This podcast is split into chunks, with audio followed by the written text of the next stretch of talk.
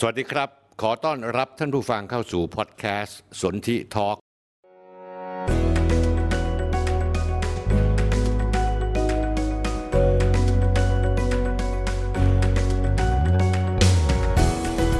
ผมสนธิลิมทองกุลกับบทบาทผู้เท่าเล่าเรื่อง ผมจะเล่าเรื่องต่างๆ ที่ดูไกลตัว ให้ท่านผู้ฟังเข้าใจได้ง่าย ๆ และเห็นภาพทั้งหมดมาติดตามกันนะครับ สวัสดีครับท่านผู้ชมครับ วันนี้วันศุกร์ที่ 22 ธันวาคม พุทธศักราช 2566 อีกอาทิตย์หนึ่งอาทิตย์กว่าๆนิดๆก็จะถึงวันที่ 31 ละ จะขึ้นปีใหม่อีกละ สวัสดีท่านผู้ชมรายการแฟน ๆ รายการที่รับชมสดทางสนที่แอป Facebook YouTube และ TikTok ท่านผู้ชมอย่าลืมเป็นอันขาดนะครับ เมื่อเข้ามาชมแล้วช่วยกันกดไลค์ กดแชร์ หรือว่าใน YouTube ก็กด Subscribe ไปทั้งช่องทาง Facebook YouTube TikTok ทุก ๆ ช่องทาง เพื่อกระจายข่าวสารออกไปให้ไกลที่สุดที่จะไกลได้ท่านผู้ชมครับ ตอนนี้สนที่แอปยกเลิกการเก็บเงิน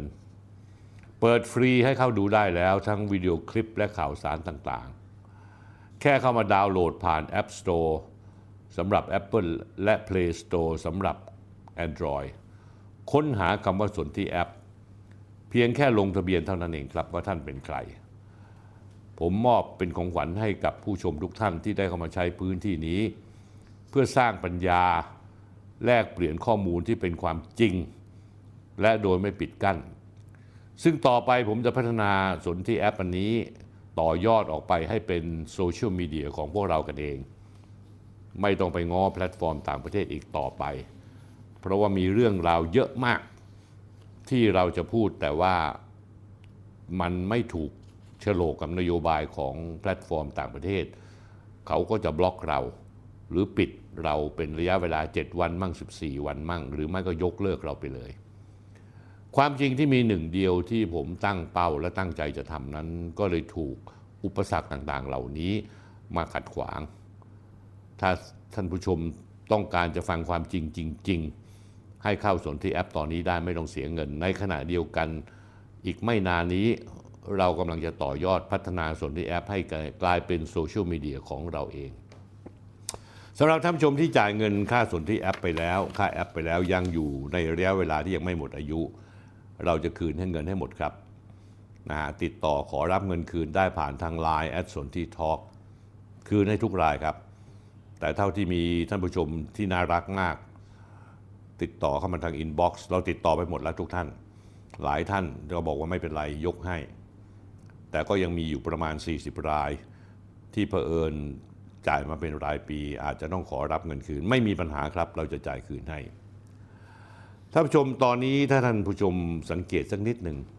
จะเห็นว่าเราเริ่มมีข่าวสดใหม่ทันเหตุการณ์บทวิเคราะห์เจาะลึกออกมาทุกวันนะภายใต้ชื่อสนที่ X ที่สามารถติดตามกันได้ ตอนนี้เรายังแปะอยู่ในเพจคุยทุกเรื่องกับสนที่ต่อจากนี้ไม่นานข้อมูลทุกอย่างจะย้ายไปอยู่ในแอปใหม่ ซึ่งจะเปลี่ยนชื่อเป็นอะไร จะแจ้งไปอีกทีนะครับ ตอนนี้เราได้ชื่อแล้วนะครับ วันนี้เรามีรายการที่จะต้องพูดเล่าให้ฟังหลาย ๆ เรื่อง เรามีเรื่องของเด็กชายไนซ์แล้วก็คุณน็อต อดีตเจ้าเก่ากองสลากพลัส เป็นกระจกสะท้อนสังคมไทยไม่ต่างกว่าเนนคำธรรมชโย ในอดีตรวมไปถึงคดีลุงพล และการฆาตกรรมน้องชมพู่แล้วเราก็มีเรื่องสั้นๆ หลายเรื่อง ซึ่งแต่ละเรื่องสั้น ๆ นั้นก็เป็นเรื่องที่น่าสนใจมาก มันมิติมีมิติแห่งความคิด มิติแห่งเหตุผล ที่ผมอยากจะมาพูดแต่ละเรื่องให้ฟัง เช่นตรกกะวิบัติของไลฟ์โค้ชครูตีที่อยากดังแต่ไร้ศีลธรรมฉุดสังคมให้เสื่อมทราม เดี๋ยวฟังผมพูดให้ดี ผมจะพูดความจริงให้ฟังนะฮะ แล้วต้องขอโทษท่านผู้ชมที่กดไลค์ให้กับเพจสมครูตีด้วยว่าท่านเป็นคนที่ไร้สาระที่สุดนะฮะ แล้วผมคิดว่าท่านยังไม่รู้ตัวท่านเองหรือว่าท่านเป็นคนที่ใช้ไม่ได้เลย อีกเรื่องหนึ่งคือเรื่องที่ปิดไม่มิดที่ปรึกษากสทชลวนลามสาว ผมกำลังชี้ให้เห็นว่านี่เป็นหน่วยงานที่เน้นความโปร่งใสจริงหรือเปล่า หลายๆ ฉบับไม่มีใครที่จะลงเรื่องข่าวเรื่องนี้ แต่ที่นี่ความจริงที่มีหนึ่งเดียว ไม่เกรงกลัวอันใดทั้งสิ้น เรื่องที่สามคือสงครามพม่าระอุ ยาบ้าทะลักไทยพังะ ข้าราชการ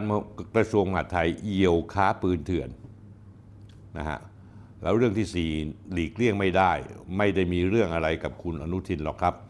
แต่ว่าเผอิญมันเป็นความจริงที่มีหนึ่งเดียว คือคุณอนุทินนั้น ไม่ได้มีวุฒิภาวะเป็นผู้นำเลยแม้แต่นิดเดียวนะตอนนี้ก็พึ่งการไลฟ์สดของช่องไทยรัฐทีวีนะฮะ พื่อที่จะออกมาถ่ายทำเวลาไปตรวจผับเอยจะมีการไลฟ์อยู่นั่นนะชั่วโมงสองชั่วโมงไปตรวจผับ เพื่อโชว์ออฟคุณอนุทิน แต่สิ่งที่คุณอนุทินลืมหน้าที่ตัวเองว่ากระทรวงมหาดไทยนั้นเป็นกระทรวงที่ดูแลทุกสุขของประชาชนนะฮะแล้วก็วันวานกับวันนี้กับนโยบายเปิดผับถึงตีสี่ของคุณอนุทินชาญวีรกุล แล้วผมจะย้อนหลังไปให้ดูว่าคุณอนุทินเคยพูดอะไรบ้าง นะฮะผู้ที่คนที่คิดว่าเป็นผู้นำหัวหน้าพักการเมือง แต่พูดอะไรเอาไว้จำไม่ได้นี่ ผมเชื่อว่าไม่ได้ต่างกว่าคุณพิธาลิมเจริญรัตเท่าไหร่นัก อีกเรื่องหนึ่งคือผมไม่เคยพูดถึงเรื่องคุณเศรษฐาเลย วันนี้ผมจะพูดถึงเรื่องคุณเศรษฐาว่า 4 เดือนที่ผ่านมานี้ ผมมองคุณเศรษฐาอย่างในโลกแห่งความเป็นจริง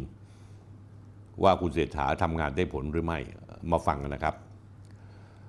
อีกเรื่องหนึ่งท่านผู้ชมคงอยากฟังคือเรื่องกรมราชทัณฑ์และกระทรวงยุติธรรมยุคคุณทวีสอดส่องกำลังจะพิจารณาเงื่อนไขระเบียบ ที่จะย้ายคุณทักษิณชินวัตรจากโรงพยาบาลตำรวจนั้นกลับเข้าไปสู่การคุมขังที่บ้าน ตามข้อบังคับระเบียบที่ร่างขึ้นมาใหม่ ซึ่งทำโดย ลูกน้องของคุณทักษิณเก่าก็คือคุณสมศักดิ์เทพสุทิน และคุณทวีสอดส่องก็มา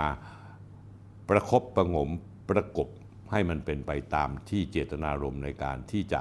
ไม่ต้องติดคุกเลยแม้แต่วันเดียว วันนี้ผมจะพูดถึงกรมราชทัณฑ์ข้าราชการกระทรวงราชทัณฑ์ทุกคน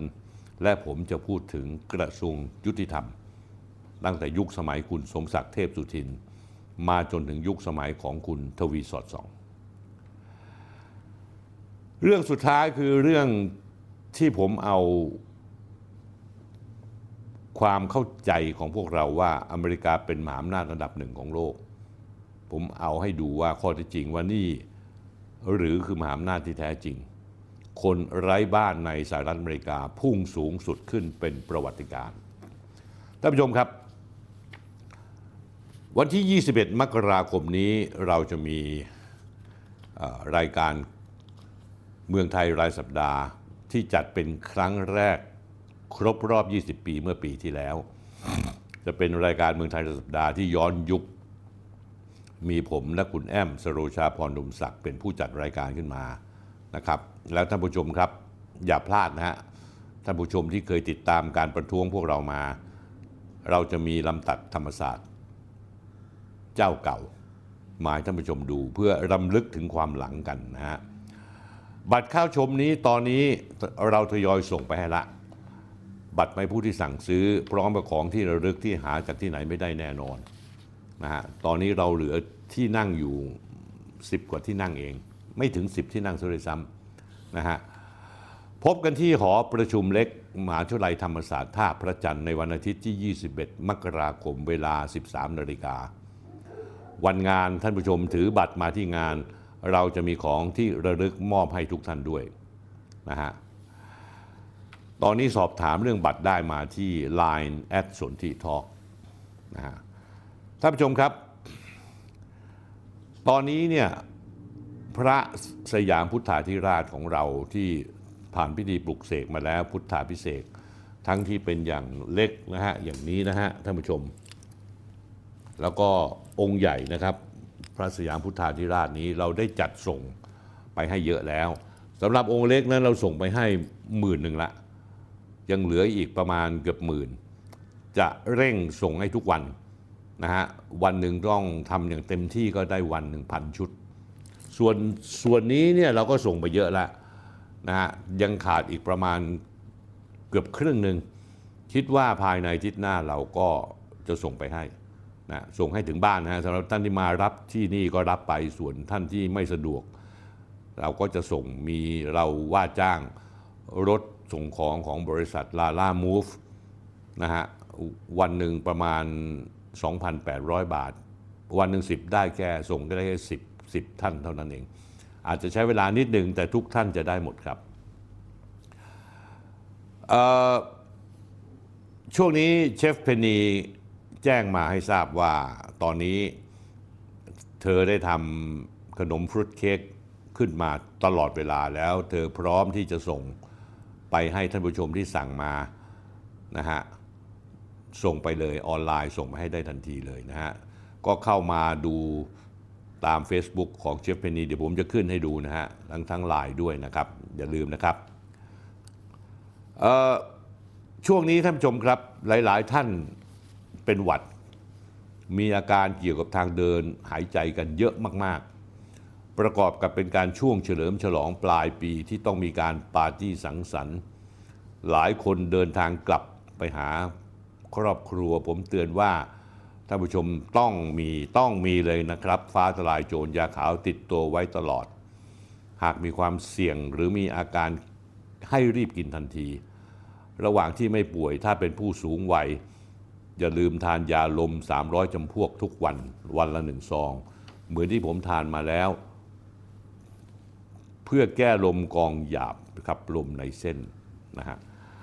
เมื่ออาทิตย์ที่แล้วที่ผ่านมาเนี่ยผมมีคนสนิทคนหนึ่ง เขาไม่สบายมาก ตื่นมาเขาเจ็บคอคอบวมนะฮะ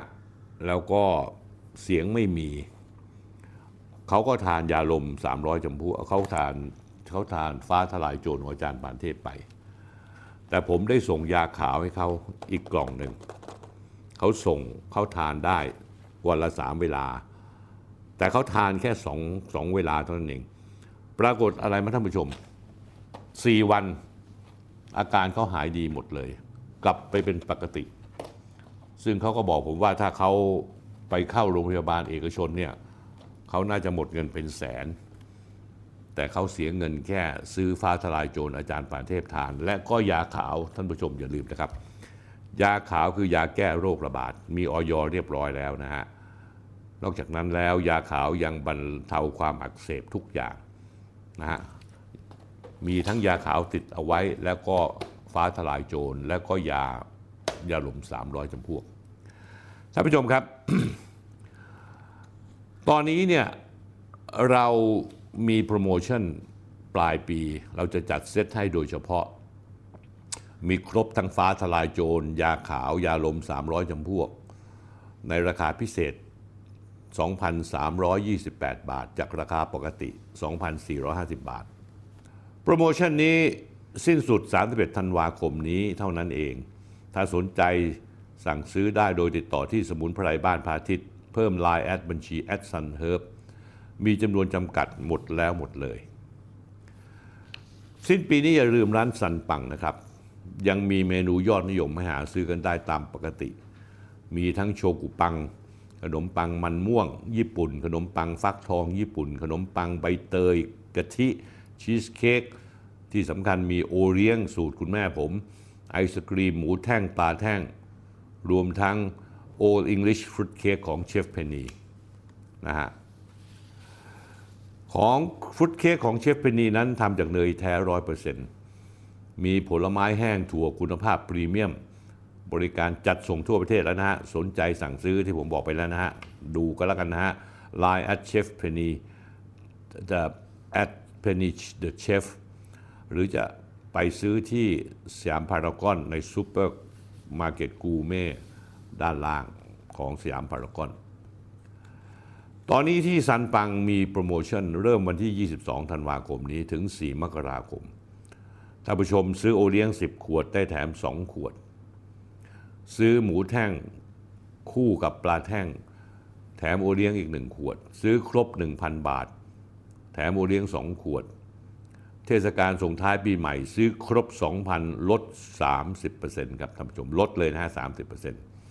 ใครอยากซื้อไปรับประทานหรือเป็นของขวัญฝากช่วงเทศกาลคริสต์มาสก็แวะไปดูที่ร้านได้ ร้านอยู่ปั๊มปตทราบหนึ่ง ตรงกันข้ามกับมหาวิทยาลัยหอการค้าถนนวิภาวดีท่านผู้ชมอย่าลืมนะครับท่านผู้ชมจำได้หรือเปล่าโปรวิต้าเครื่องดื่มโปรไบโอติก ผสมวิตามินรสส้ม ผมทานทุกเช้า นี่เก็บเอาไว้ทานให้ท่านผู้ชมดูเหมือนเดิมนะครับนะฮะขออนุญาตครับ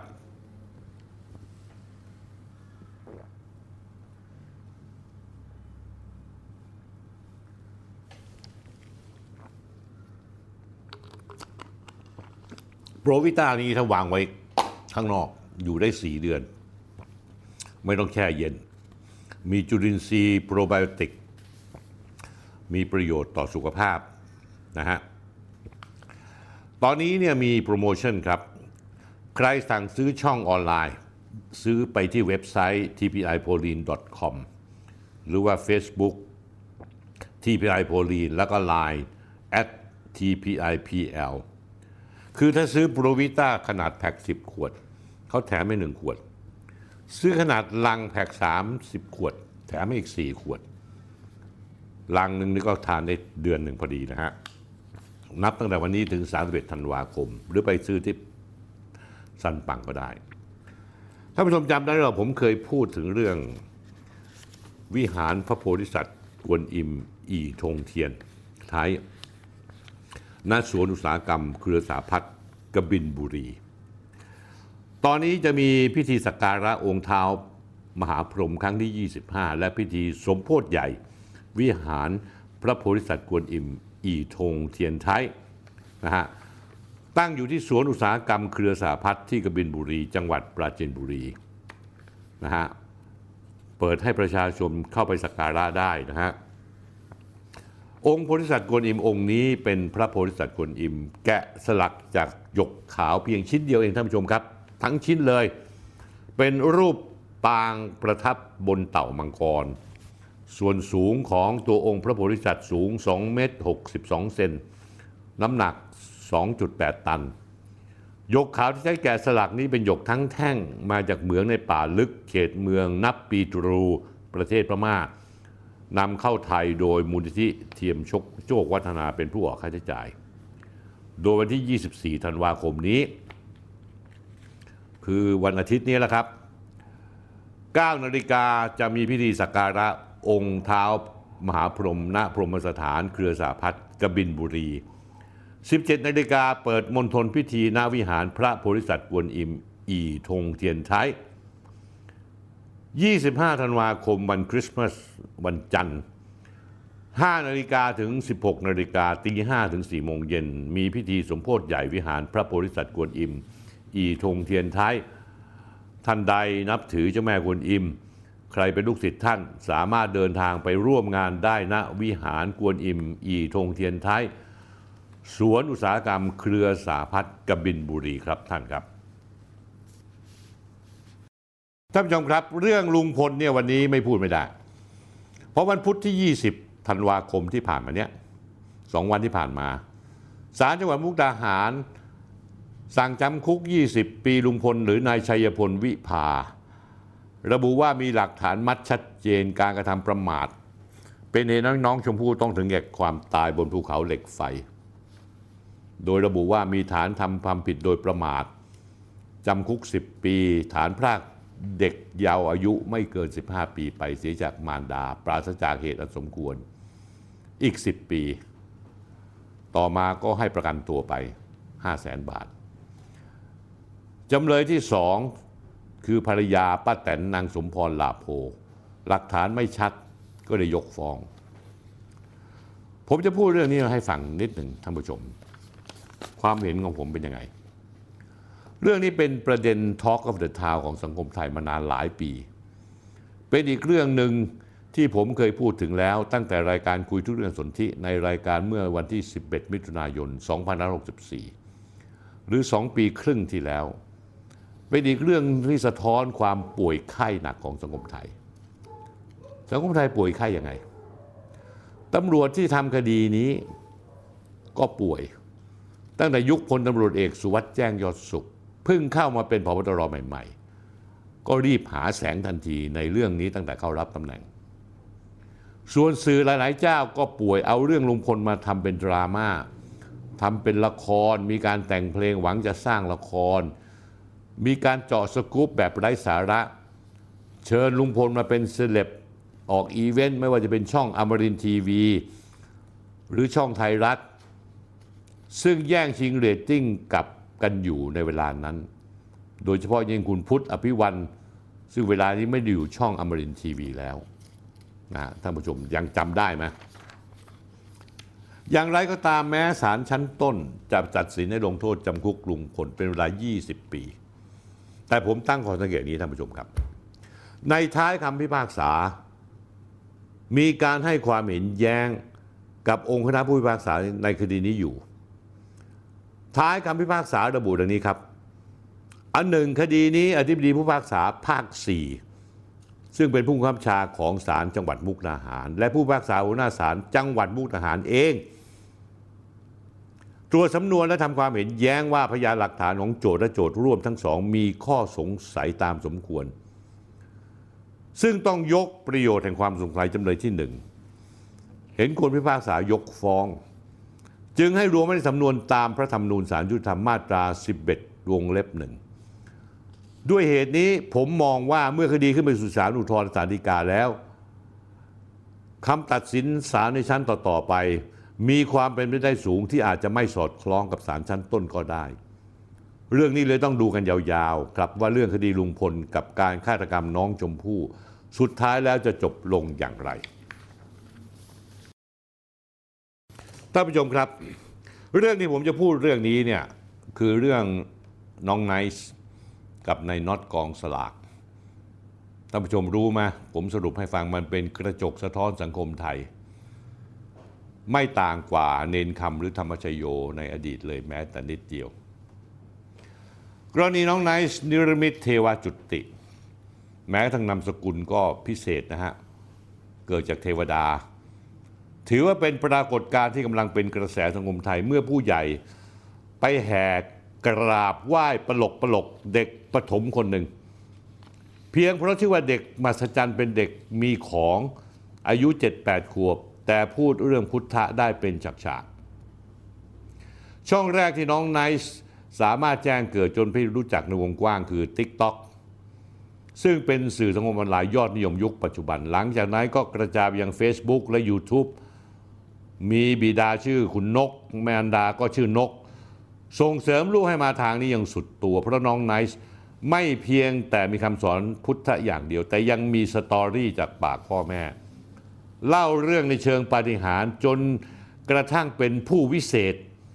แม่เล่าในทำนองว่าน้องไนซ์เป็นร่างอวตารขององค์เพชรพัทรนาคานาคราช เป็นองค์ร่างทรงของ ระกูลตระกูลหนึ่งของพญานาค ลงมาจุติสามารถถอดจิตสื่อสารคุยกับเจ้าแม่กวนอิมได้เป็นต้นท่านผู้ชมครับ ถ้าเราตั้งข้อสังเกตดีว่าเรื่องเล่าอภิธิหารสิ่งต่าง ๆ เหล่านี้ไม่ใช่น้องไนซ์พูดเอง เมื่อมีคำถามที่น้องไนซ์ต้องตอบคนที่พูดตอบแทนยืดยาว มักจะเป็นคุณแม่ของน้องไนซ์หากต้องจัดการปัญหาใด ๆ อย่างการไล่ออกแอดมิน คุณแม่ก็อ้างว่าน้องไนซ์ไม่พอใจ ไม่ใช่คุณแม่ไม่พอใจ เพราะฉะนั้นแล้วท่านผู้ชมครับ พูดได้ไหมว่า ถ้าจะบอกว่าน้องไนซ์เป็นร่างทรงก็คงเป็นร่างทรงของคุณแม่นี่เอง ไม่ใช่ร่างทรงขององค์นาคาเทวราชที่ไหนพอเริ่มโด่งดังเป็นที่รู้จักแพร่หลายน้องไนซ์จึงมีกิจรับเชิญบรรยายธรรมนอกสถานที่ เดินสายพูดไปทั่ว ก็เริ่มมีคนตั้งคำถามข้อสงสัยกับคำสอนน้องไนซ์ออกมาจับผิดมากขึ้นมากขึ้น บางคนบอกว่าคำสอนน้องไนซ์ผิดทุกคลิป มั่วทุกคลิป เข้าข่ายลัทธิวิปริตวิปลาสโดยเฉพาะน้องไนซ์สอนให้การนั่งสมาธิเป็นการเชื่อมจิต นอกจากนั้นแล้วยังมีคลิปที่น้องไนซ์บอกว่าจะเชื่อมจิตคุยกับนายเวลาดิเมียร์ปูตินเลย ประจำที่รัสเซียบ้างเป็นต้น ท่านผู้ชมครับผมเนี่ยทำสมาธิภาวนาเนี่ยมาไม่ต่ำกว่า 30 ปี วันละชั่วโมง ทุกเช้า ผมไม่ได้เชื่อมจิตกับใครเลย แต่ผมมีความสงบ และผมใช้ปัญญาผมพิจารณาเรื่องราวต่างๆของผมที่ผมทำผิดพลาดไป ไม่เข้าในหลักธรรม สัปดาห์ที่แล้วมีอดีตผู้ศรัทวันที่ 14 ธันวาคม 2566 มีอดีตผู้ศรัทธาออกมาเปิดเผยข้อมูลที่น่ากังวล เกี่ยวกับผู้ปกครองรวมทั้งผู้ใหญ่รอบตัวที่มีส่วนร่วมในการทำกิจกรรมและรายได้ต่างๆ ที่ได้รับจากผู้ศรัทธาระบุว่า ตนถูกเตะออกจากห้องแชทหลังตั้งคำถามถึงความโปร่งใสและปลายทางของเงินรายได้ ที่ไหลสะพัดเข้าไปยังกระบวนการอย่างต่อเนื่องด้วยแรงศรัทธาผู้เลื่อมใส เพราะว่าขบวนการน้องไนซ์มีการเดินสายทำคอร์สบรรยาย ให้สาวกต้องจ่ายเงิน ระหว่างติดตามไปตามจังหวัดต่างๆ คอร์สเชื่อมจิต 4 แพ็กเกจมี 1 ไม่รวมที่พักราคา 1,900 บาท รวมกาแฟอาหาร คอร์สที่ 2 รวมที่พักหนึ่งคืน 3,000 บาทพักได้ 2 คนรวมอาหารเช้า คอร์สที่ 3 รวมที่พัก 2 คืน ราคา 4,100 บาท พักได้2คืนรวมอาหารเช้า คอร์สที่ 4 พิเศษ รวมที่พัก2คืนราคา 4,200 บาท รวมค่าเดินทาง หากจะพักคนเดียวชำระเพิ่มอีก 1,200 บาท ท่านผู้ชมครับ เหมือนแพ็กเกจการจัดทัวร์เลยนะท่านผู้ชมครับนอกจากนี้ยังมีการเชิญชวนสมาชิกเข้าร่วมกองทุนคนละ 300 บาท เพื่อสมทบทุนจัดซื้อที่ดินและก่อสร้าง สถานปฏิบัติธรรม ตั้งงบประมาณไว้ 15 ล้านบาท ใช้โมเดล 3 มิติจำลองสถานปฏิบัติธรรมในการสร้างความน่าเชื่อถือ และดึงดูดใจให้คนเข้ามาร่วม พ่อแม่น้องนายสาบานว่าไม่มีการเรียกรับเงินแม้แต่บาทเดียว เพราะกิจกรรมต่างๆ ที่มีการระดมทุนและค่าคอสอบรมเป็นการเชื่อมจับจิต จะโอนไปบัญชีผู้รับที่ใช้ชื่อว่านายแพทย์คเนศคณินวรพันธ์ หมอเด็กชื่อดังในจังหวัดสุราษฎร์ธานี ซึ่งประกาศตัวเป็นลูกศิษย์ของน้องไนซ์คุณหมอคเนศคณินวรพันธ์ประธานผู้จัดสร้างสถานที่ปฏิบัติธรรม คนรับเงินกระบวนการน้องไนซ์นั้นเป็นหมอเด็ก เรียนจบที่มอหาดใหญ่ เปิดคลินิกเด็กหมอคเนศอยู่ที่จังหวัดสุราษฎร์ธานี หมอคเนศเป็นคนชอบปฏิบัติธรรม เจอกับน้องไนซ์ ตอนน้องไนซ์สี่ห้าขวบ ไม่สบายไปหาหมอ แล้วคุยเรื่องธรรมะแล้วถูกคอ ต่อมาท่านผู้ชมครับ คุณคเนศขอถวายตัวเป็นศิษย์ตอนนี้อยากทำสถานที่ปฏิบัติธรรม มีข้อพูดตั้งข้อสังเกตว่าบ้านนิรมิตทำอสังหาริมทรัพย์อยู่ขายที่ดินแล้วมาเปิดทำกิจกรรมระดมทุนหาซื้อที่ดิน แล้วก็อ้างว่าน้องไนซ์อยากได้ที่ดินผืนนี้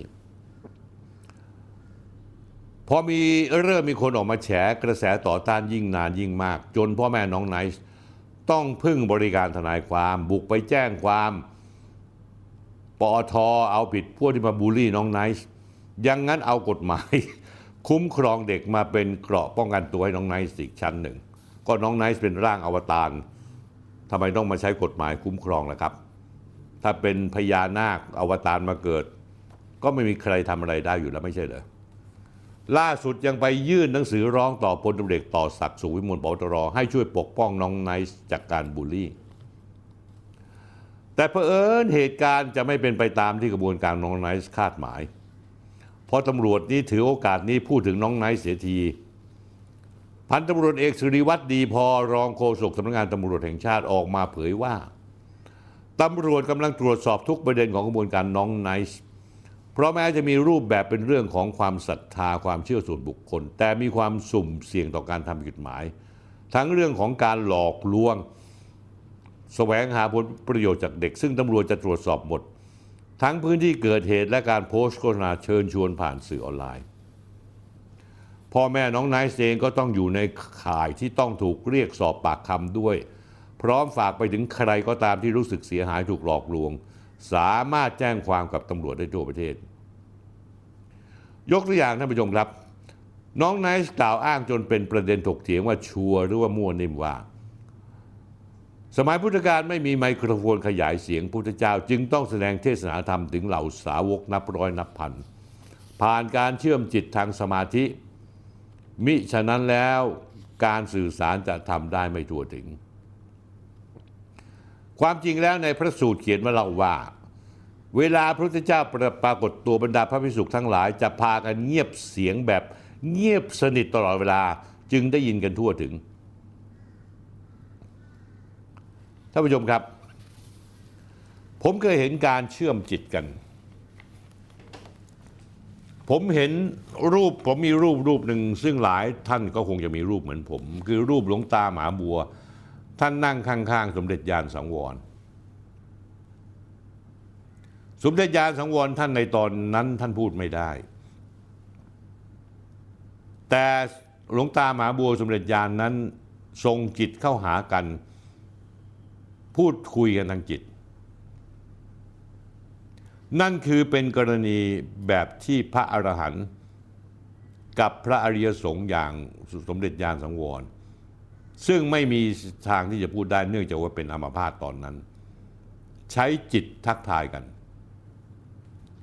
และจิตนี้เป็นจิตที่สามารถที่จะใช้ได้ไม่ใช่ใช้ไม่ได้ เป็นเพียงแต่ว่าเชื่อมจิตแบบลักษณะน้องไนซ์มันผิดธรรมชาติ แล้วผิดหลักการเลยทุกอย่าง พระอรหันต์กับพระอรหันต์นั้นส่งจิตถึงกันได้ แต่เป็นการส่งหนึ่งคนถึงหนึ่งคน แต่ที่น้องไนซ์อ้างว่าสามารถจะส่งจิตเชื่อมได้ถึงเจ้าแม่กวนอิม และเวลาเวลาเดเบียปูตินเนี่ยฟังแค่นี้ก็พอจะรู้แล้วว่าเรื่องนี้ มันทำแม่งทำแม่ง เด็กอายุ 8 ขวบบุคลิกหลุกหลิก ไม่เคยร่ำเรียนฝึกฝนทางพุทธ แต่อุปโลกตัวเองเป็นอวตารของเทพองค์โน้นลูกของพระองค์นี้ตั้งตัวเป็นพระอาจารย์ได้เลยจากสตอรี่ของพ่อแม่ ที่เอามาปั่นศรัทธาฟังดูแล้ว ไม่น่าจะมีใครควรจะหลงเชื่อได้ แต่มันเป็นไปแล้วในสังคมไทยท่านผู้ชม เรื่องกระบวนการน้องไนท์กับการทำหมากินกับความเชื่อ และความโง่ของคนมีมานานแล้วท่านผู้ชมครับ ไม่ได้เพิ่งมี เรื่องนี้ทำให้ผมนึกถึงหลายเรื่องในอดีตขึ้นมา คือเรื่องอะไรรู้ไหมครับ ท่านผู้ชมจำได้ตามผมมาธรรมกาย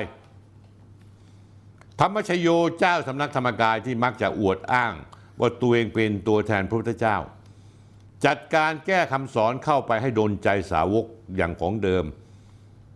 การนิพพานเป็นอนัตตาคือไม่มีตัวตนนิพพานแล้วก็ไม่มีตัวตนแล้ว ทางธรรมกายแก้ว่านิพพานนั้นเป็นอัตตาคือมีตัวตน ซึ่งทำให้พระสงฆ์องค์เจ้าที่มีทั้งฌาน แล้วก็ศึกษาทางปริยัติอย่างสูงนะฮะไม่ว่าจะเป็นท่านประยุทธ์ประยุทธ์โต ก็ออกมาชี้แจงให้ฟังว่า นิพพานไม่ใช่อัตตา แต่เป็นอนัตตา แต่ทำไมธรรมกายคือธรรมชโยพูดอย่างนั้น เพราะจะเอาไปทำการค้าต่างๆ ซึ่งกลายเป็นหนึ่งในอัตลักษณ์ของธรรมกาย คล้ายคลึงกับกระบวนการน้องไนซ์กระบวนการมี story อวดอ้างการเป็นตัวแทนพระพุทธเจ้า การสร้างคำสอนเฉพาะตัวว่าด้วยการเชื่อมจิต น้องไนซ์มีความสามารถในการเชื่อมจิตผู้คนเข้าสู่สมาธิได้ แถมยังมโนไกลไปถึงยุคพุทธกาลด้วย พระพุทธเจ้าไม่มีไมโครโฟน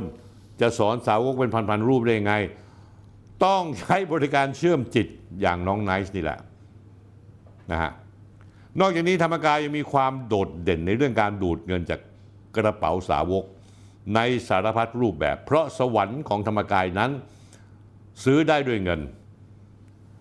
ทำไมถึงซื้อได้ด้วยเงินอะเพราะว่าธรรมกายตีความว่านิพพานเป็นอัตตาจึงเป็นที่มาของบุญกุศลที่ซื้อได้ด้วยเงินทอง มีสวรรค์ชั้นต่างๆ ให้เลือก คนมีเงินทำบุญมากขึ้นสวรรค์ชั้นสูงกว่า สิ่งเหล่านี้ได้ถูกออกแบบ ตั้งแต่ชื่อเรียกเช่นกัลยาณกัลยาณมิตร ผู้นำบุญมีระดับชั้นของผู้ศรัทธาแตกต่างกันออกไป ไม่ต่างกว่าการขายตรงของภาคธุรกิจ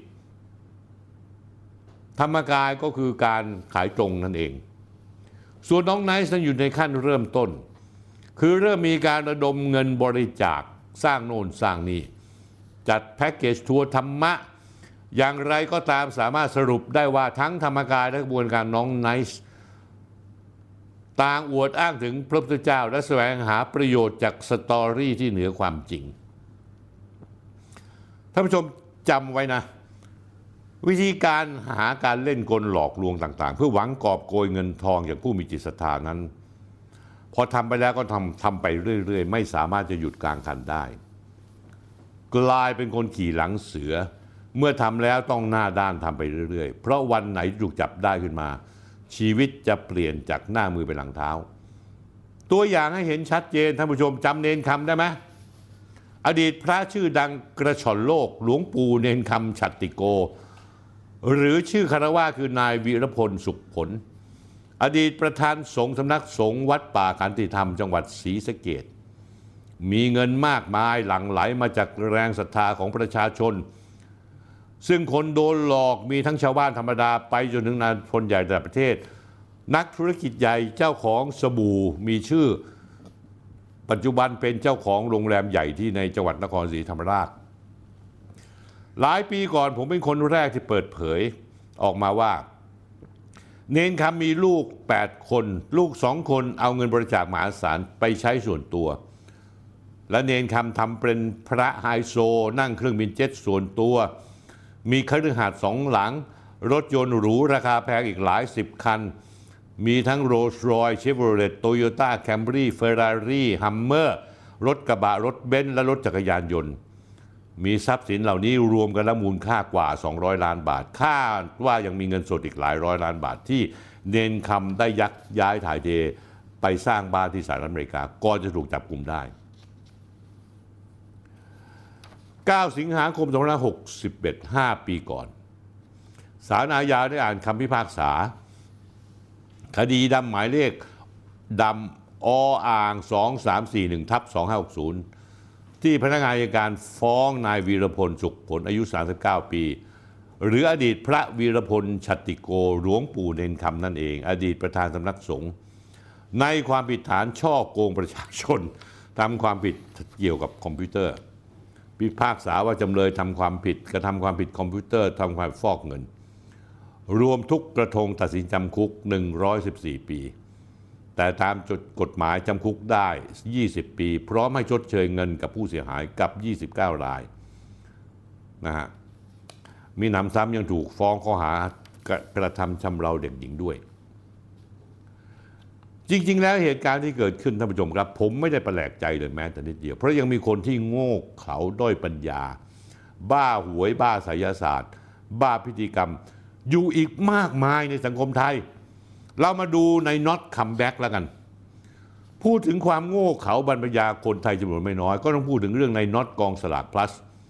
หรือนายพันธ์ธวัชนาควิสุทธิ์อีกสักรอบ หลังจากที่ต้นปี 2566 ผมเป็นคนแรกที่ออกมาฉีกหน้ากากว่า ไอ้ธุรกิจหวยออนไลน์หรือหวยสแกนที่ใช้ชื่อว่ากองสลากพลัสนั้นจริง ๆ แล้วมันคือธุรกิจฟอกเงิน ซึ่งในเวลาต่อมาก็เป็นความจริง เพราะ DSI สั่งฟ้องนายน็อตในความผิดฐานจัดให้มีการเล่นการพนันและฟอกเงิน ผมพูดที่ตอนที่ 172 วันศุกร์ที่ 13 มกราคม 2566 แต่ในน็อตหลังจากที่สำคัญตนผิด คิดสั้นไปลงการเมืองในนามพักเปลี่ยน วันนี้ กลับไปอีกละ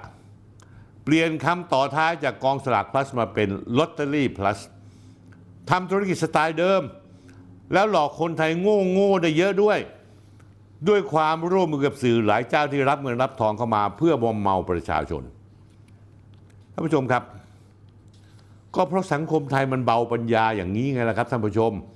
ไม่อย่างนั้นแล้วคนอย่างนายน็อตพันธวัฒน์นาควิสุทธ์จะทำหากินอยู่ได้ยังไง ทั้งทั้งที่มีคดีคาอยู่ที่ศาลในเวลานี้ ไม่ว่าจะเป็นคดีพิเศษ 288ทับ265 ข้อหาร่วมกันฟอกเงิน คดีพิเศษ6ทับ256ข้อหาร่วมกันจัดให้มีการเล่นการพนันออนไลน์หรือพนันทางอิเล็กทรอนิกส์พยานหลักฐานของเจ้าหน้าที่พบว่าน็อตกอบโกยทุกอย่าง ทั้งขายหวยเกินราคาอ้างเป็นค่าบริการจัดการโน่นนี่นั่น ซึ่งกฎหมายหวยไม่ได้เปิดช่องให้สามารถทำได้ ทั้งฟอกเงินในนักธุรกิจสีเทาด้วย เอาลอตเตอรี่ชุดรางวัลที่หนึ่งไปขายกับเจ้ามือเว็บพนันออนไลน์ ขายหวยทิปแปลไทยเป็นไทยคือเป็นเจ้ามือหวยใต้ดิน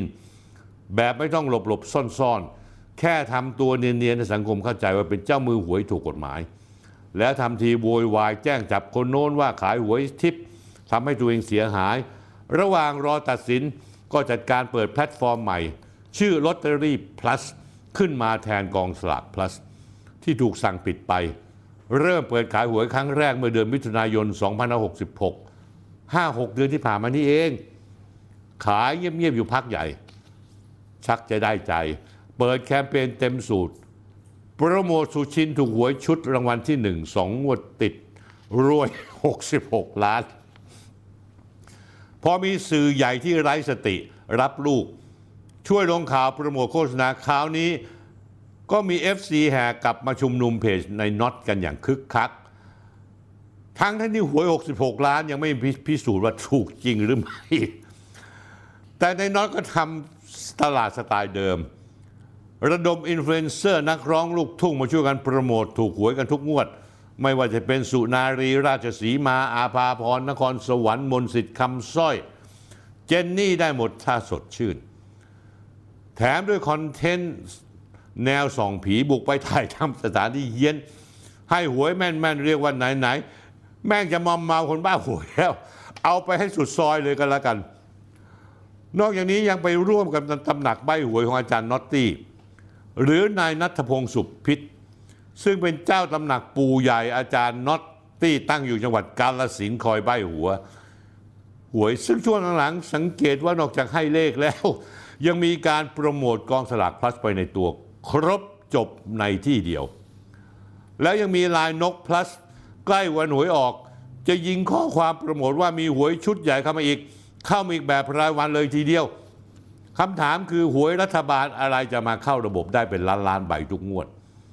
ในเมื่อลอตเตอรี่พลัสของนายน็อตไม่มีโควตาใดๆกับสำนักงานสลากกินแบ่ง จะอ้างว่ากว้านซื้อมาจากยี่ปัวซาปัว ก็ไม่มีทางขาย 80 บาทได้ เพราะฉะนั้นแล้วมันคือหวยทิพย์ล้วนๆใช่หรือเปล่า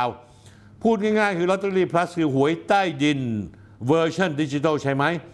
ผมแค่ตั้งข้อสงสัยคำถามด้วยข้อความสงสัย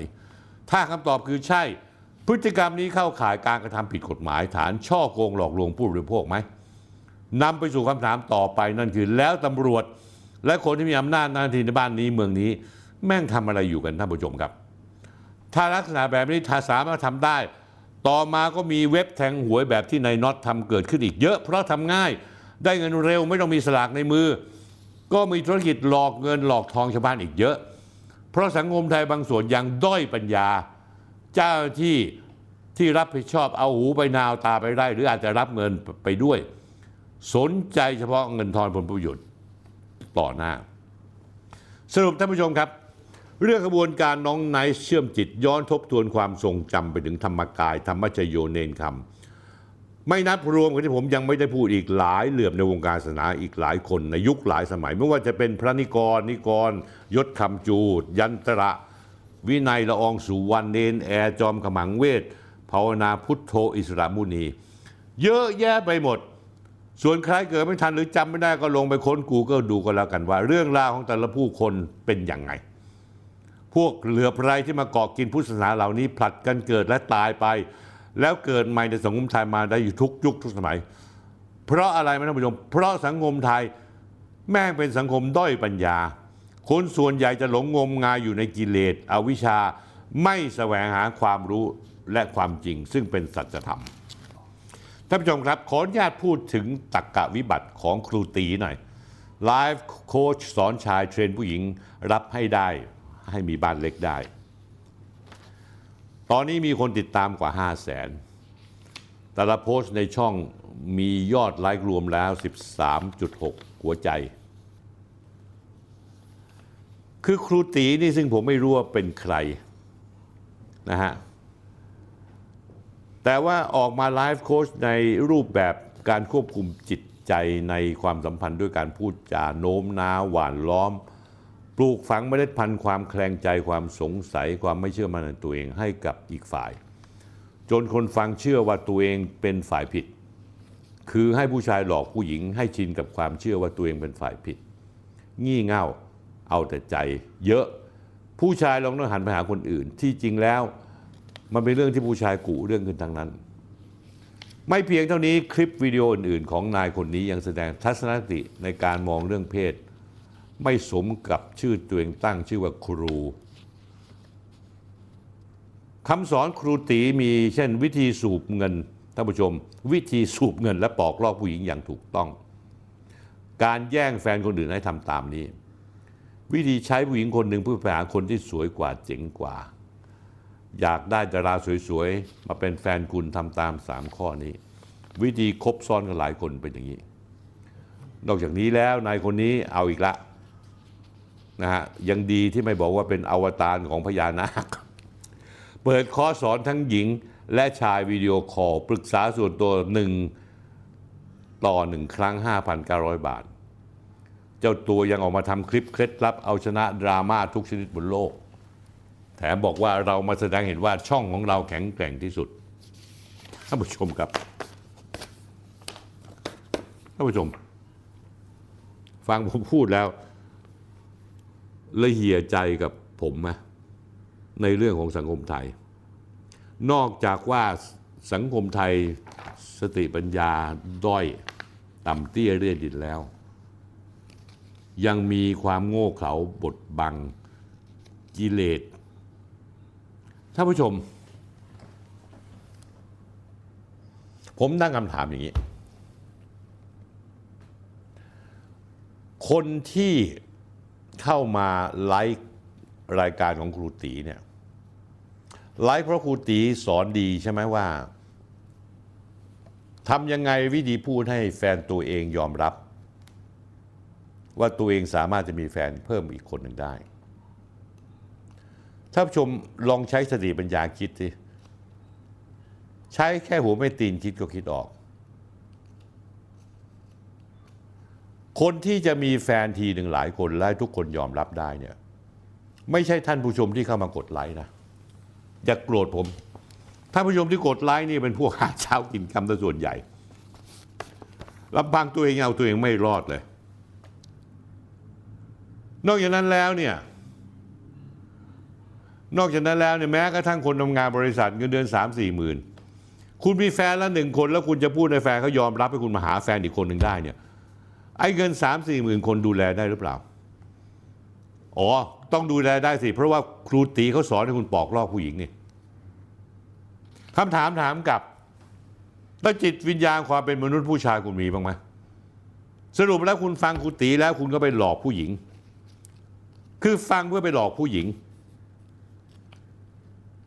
ไอ้นี่มันผิดช่อเรื่องช่อโกงแล้วนะท่านผู้ชมครับ คนโบราณนี่เขามีเมียหลายคน เพราะเขาต้องการเอาเมียมาช่วยกันทำหากิน แต่ก่อนนครปฐมเนี่ยลูกเมียเยอะเลย แต่ลูกเมียทุกคนมีงานทำหมด มาช่วยเต็กกอขายลูกชิ้น เจ้าสัวหลายคนมีลูกเยอะมีเมียเยอะเหตุผลก็เพราะว่าธุรกิจมันใหญ่โต คนจีนโบราณเขามองว่าเมื่อธุรกิจใหญ่โตแล้วเนี่ยครอบครัวต้องเป็นเจ้าของธุรกิจ เมียคนเดียวเนี่ยปั๊มลูกออกมาให้ได้ไม่เยอะต้องเอาคนโน้นคนนี้เข้ามา แต่ระบบโบราณเขาก็มีว่าเออระบบกงสีอาซอใหญ่ นั่งอยู่ที่บ้านใหญ่ซอหนึ่งซอสองซอสามซอสี่มีลูก วันเกิดซอใหญ่ต้องมาอวยพร วันกุดจีน แจกอ่างเปาก็แจกกันตาม ฐานะของซอหนึ่งซอสองซอสามซอสี่พอตู้เฮียตายไปอายุมากแล้ว เท่าแก่เสียชีวิต ก็แบ่งมรดก ถ้าไม่แบ่งมรดกก็รวมเป็นกงสีให้ทุกคนมามีส่วนในกงสีนี้ นั่นคือวัตถุประสงค์การมีภรรยามากในอดีตท่านผู้ชมครับ มองในมุมกลับ ถ้าท่านผู้ชมเป็นผู้หญิงเนี่ย แล้วแฟนมาพูดจาโน้มน้าวให้คุณรู้ว่าคุณเป็นคนผิดแฟนทำให้คุณรู้สึกผิด แล้วคุณเลยต้องยอมให้แฟนมีแฟนอีกคนหนึ่งได้ ผมถามจริงๆเถอะทำไมคุณไม่ถามกลับมั้งอะว่าถ้าคุณอยากมีแฟนเพิ่มอีกคน ให้ฉันมีแฟนผู้ชายเพิ่มอีกคนได้ไหมพนันกันเป็นร้อยร้อยทั้งร้อยแล้วไอ้ที่เข้ามาไลฟ์นี่นะ ไม่ยอมหรอก ไม่ยอมหรอก เพราะฉะนั้นแล้วตักกานี้มันเป็นตักกะวิบัติ มันไม่ใช่เป็นเรื่องที่เป็นไปได้ แล้วคำสอนต่างๆเนี่ยสอนให้ผู้ชายทำชั่ว ก็คือไปปอกลอกเงินผู้หญิง เฮ้ย ไหนก็คบกันไงรักกันไม่ใช่เหรอ แต่ถ้าผู้หญิงมีเงินใช่ไหมแล้วคุณไปปอกลอกเขาเนี่ยคุณผิดไหมคุณอาจจะมีความสุขการปอกลอกเขา แต่ว่ามโนธรรมคุณอยู่ที่ไหน สิ่งที่ครูตีสอนให้คุณเนี่ยกำลังสอนให้คุณเนี่ยไม่ใช่มนุษย์เป็นสัตว์ เป็นสัตว์เหมือนไก่แจ้ท่านผู้ชมเห็นยังเที่ยวไล่ปี้ไก่ตลอดเวลา ตัวนี้ไม่พอไปอีกตัวนี้ตัวนี้ไปไปอีกตัวนี้ หรือหมาก็ตาม มีหมาตัวหนึ่งคู่เคียงกันมีลูกกัน วันดีคือดีหมาตัวนี้เดินผ่าน เกิดอารมณ์ขึ้นมาติดสัตว์กระโดดขี่หมาตัวใหม่ท่านผู้ชมครับ ถ้าท่านอยากจะติดตามไอ้เพจบ้าเนี่ยคุณไปเลย ผมมีแต่ความเศร้าและเสียดายและสงสารสังคมไทยอีก แม่งบ้ากันไปหมดแล้วท่านผู้ชม สอนให้ใช้หลักจิตวิทยาพูดให้ผู้หญิงเชื่อว่าตัวเองผิด เพื่อตัวเองเนี่ยจะได้ให้โอกาส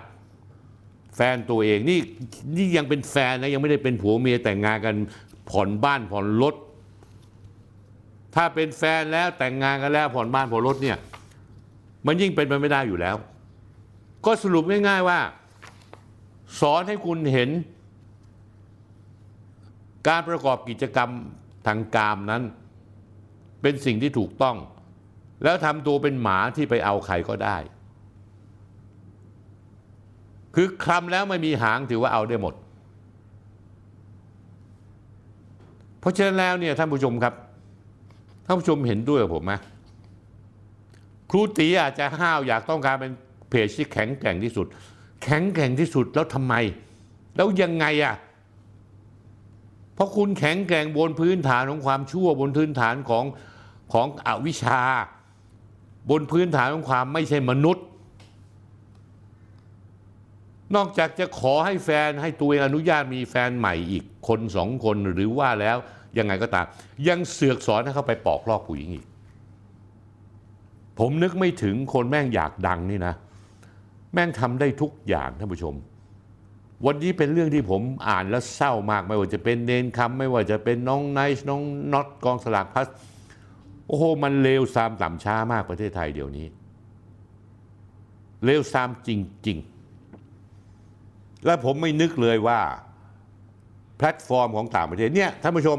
ไอ้แพลตฟอร์มต่างประเทศเนี่ยมันจะชอบเรื่องพวกนี้ แม่งไม่บล็อกหรอก ใช่ไหมอะไรที่เป็น free sex เอาไปเลยล่อให้หมดเต็มที่ ผมมีความเห็นเพียงแค่นี้ครับ และผมทุเรศมากเรื่องพวกนี้ สืบเนื่องมาจากการลาออก ของที่ปรึกษาประจำกรรมการกสทชคนหนึ่ง อ้างว่าเหตุผลด้านสุขภาพ แต่เพียงหนึ่งวันให้หลังการลาออกกับมีประกาศ กสทช ลงนามโดยนายไตรรัตน์วิริยสิริกุล รักษาการเลขาธิการ กสทช ให้ที่ปรึกษาประจำกรรมการ กสทช คนเดียวกันพ้นจากตำแหน่ง หรือว่าพูดง่าย ๆ ก็คือว่าไล่ออกนั่นเอง เหตุผลเพราะว่ามีเรื่องมีราวเกิดขึ้น แล้วสื่อมวลชนไม่มีใครรายงานเท่าไหร่นักแทบจะไม่มีการรายงานเลย มีอยู่เจ้าหนึ่งรายงาน แต่กสทชส่งคนไปล็อบบี้ขอให้ถอดข่าวออก แต่เผอิญผมไม่ได้อยู่ในกลุ่มของคนที่จะมาขออะไรได้ง่าย ๆ เพราะผมถือว่าเรื่องนี้เป็นเรื่องใหญ่ มันเกิดเรื่องอื้อฉาวภายในกสทช หรือสำนักงานคณะกรรมการกิจการ กระจายเสียงกิจการโทรทัศน์ และกิจการโทรคมนาคมแห่งชาติ เพราะว่ามีผู้เสียหายเป็นผู้หญิง เป็นพนักงานกสทช คนหนึ่ง มีชาติตระกูลที่ดี มีการศึกษาที่ดี ได้ถูกที่ปรึกษาประจำกรรมการกสทช ที่กสทช ให้ออกพ้นจากตำแหน่ง แล้วตัวเองลาออกก่อนหนึ่งวัน ว่าขอลาออกเพราะเป็นปัญหาสุขภาพ ได้เดินทางร่วมงานสัมมนาที่จังหวัดภูเก็ต มีการระบุว่าได้มีการล่วงละเมิดทางเพศ และคนก่อเหตุที่เป็นที่ปรึกษาประจำตัวกรรมการกสทช ซึ่งเป็นอาจารย์นักวิชาการก็คือเป็นที่ปรึกษาประจำตัวของรองศาสตราจารย์ ดรสุสุพัฒสุพัชลาใสย รายงานข่าวแจ้งว่าหลังเกิดเหตุการณ์มีความพยายามของกรรมการกสทช ที่ต้องการปิดเหตุอื้อฉาวไม่ให้แพร่งพรายออกมาสู่สาธารณะ ยังมีการข่มขู่ฆ่าโทษพนักงานกสทช ที่ล่วงรู้เหตุอื้อฉาวที่เกิดขึ้น ทุเรศมากเลยท่านผู้ชม มีสำนักข่าวอันหนึ่งรายงานเหตุอื้อฉาวที่เกิดขึ้น กรรมการกสทชหนึ่งใช้คอนเนคชันส่วนตัว ร้องขอให้ถอดข่าวอ้าง ว่าเกรงว่าจะ กระทบภาพลักษณ์ขององค์กร ยิ่งทุเรศไปใหญ่ท่านผู้ชม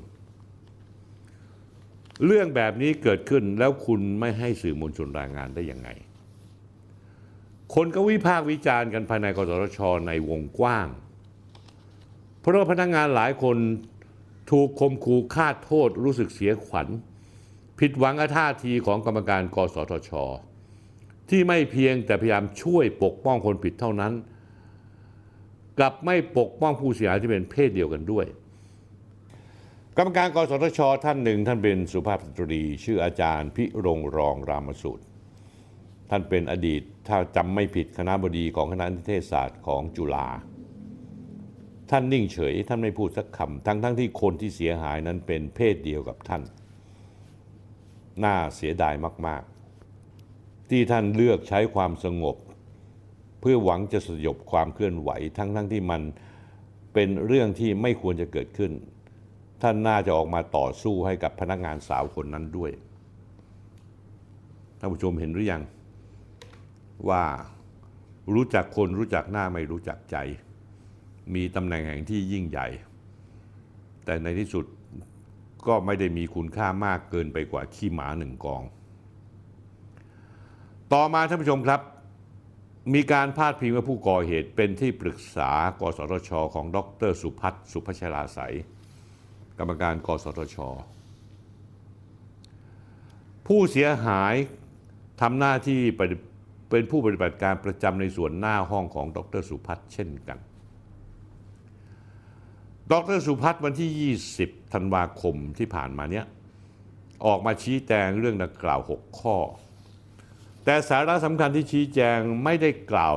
ถึงผู้ก่อเหตุเลยแม้แต่นิดเดียว คือปกป้องกันชิบหายเลย แต่โชว์ออฟโชว์เท่ประกาศจุดยืนต่อต้านการใช้ความรุนแรง และคุกคามผู้อื่นรวมทั้งการเข้าไปช่วยเหลือผู้เสียหายในด้านต่างๆ ภายหลังเกิดเหตุ ดรสุพัฒน์ย้ำหลายช่วงว่า การดำเนินการใดต้องกระทำด้วยความรอบคอบระมัดระวัง โดยคำนึงถึงผลกระทบทางจิตใจและการละเมิดความเป็นส่วนตัวของผู้เสียหาย และวิงวอนให้เคารพความเป็นส่วนตัวและสัตย์ศรีความเป็นมนุษย์ของผู้เสียหายด้วย จริง ๆ นี่คือข้ออ้างบังหน้า แท้ที่จริงคือต้องการปกป้องที่ปรึกษาของตัวเอง ผู้เสียหายเนี่ยเสียหายไปแล้วนะฮะเสียความเป็นศักดิ์ศรีของมนุษย์แล้ว จิตใจโดนกระทบไปเรียบร้อยแล้ว แล้วเขาก็รู้กันทั่วกกสทช รวมทั้งขอให้บุคลากรในสำนักงงาน กสทช ตลอดจนสื่อมวลชน ผู้ใช้สื่อสังคมออนไลน์ หลีกเลี่ยงการกระทำใด ๆ อันอาจเป็นการซ้ำเติมความรู้สึกของผู้เสียหาย อาจารย์สุพัฒน์ครับ อาจารย์เลอะเทอะไปใหญ่แล้วนะเนี่ยเรื่องแบบนี้คุณจะไปปิดได้ยังไง คุณต้องแสดงจุดยืนชัด ถ้าคุณต้องการปกป้องผู้เสียหาย คุณต้องพูดถึงผู้ที่ถูกกล่าวหาและผู้กระทำมันนั้นสิ ต้องบอกเลยผมเสียใจที่มีเรื่องนี้เกิดขึ้น ผมนึกไม่ถึงเลยว่าที่ปรึกษาของผมจะเป็นคนแบบนี้ แต่คุณเอาผู้เสียหายมาปกป้องเพื่อนคุณ ว่าอย่าพูดไปเลยเดี๋ยวมันจะเสียหายกับผู้เสียหาย ก็ผู้เสียหายเขาเสียหายไปแล้วเว้ย ปรากฏว่าได้ผลจริง ๆ ก็คือว่าเขาด่ากันให้เช็ดในสำนักงานกสทชอย่างมาก เป็นการยกผลกระทบที่มีต่อผู้เสียหายขึ้นมา เพื่ออ้างไม่ให้มีการขยายข่าวเรื่องที่เกิดขึ้นใช่หรือเปล่า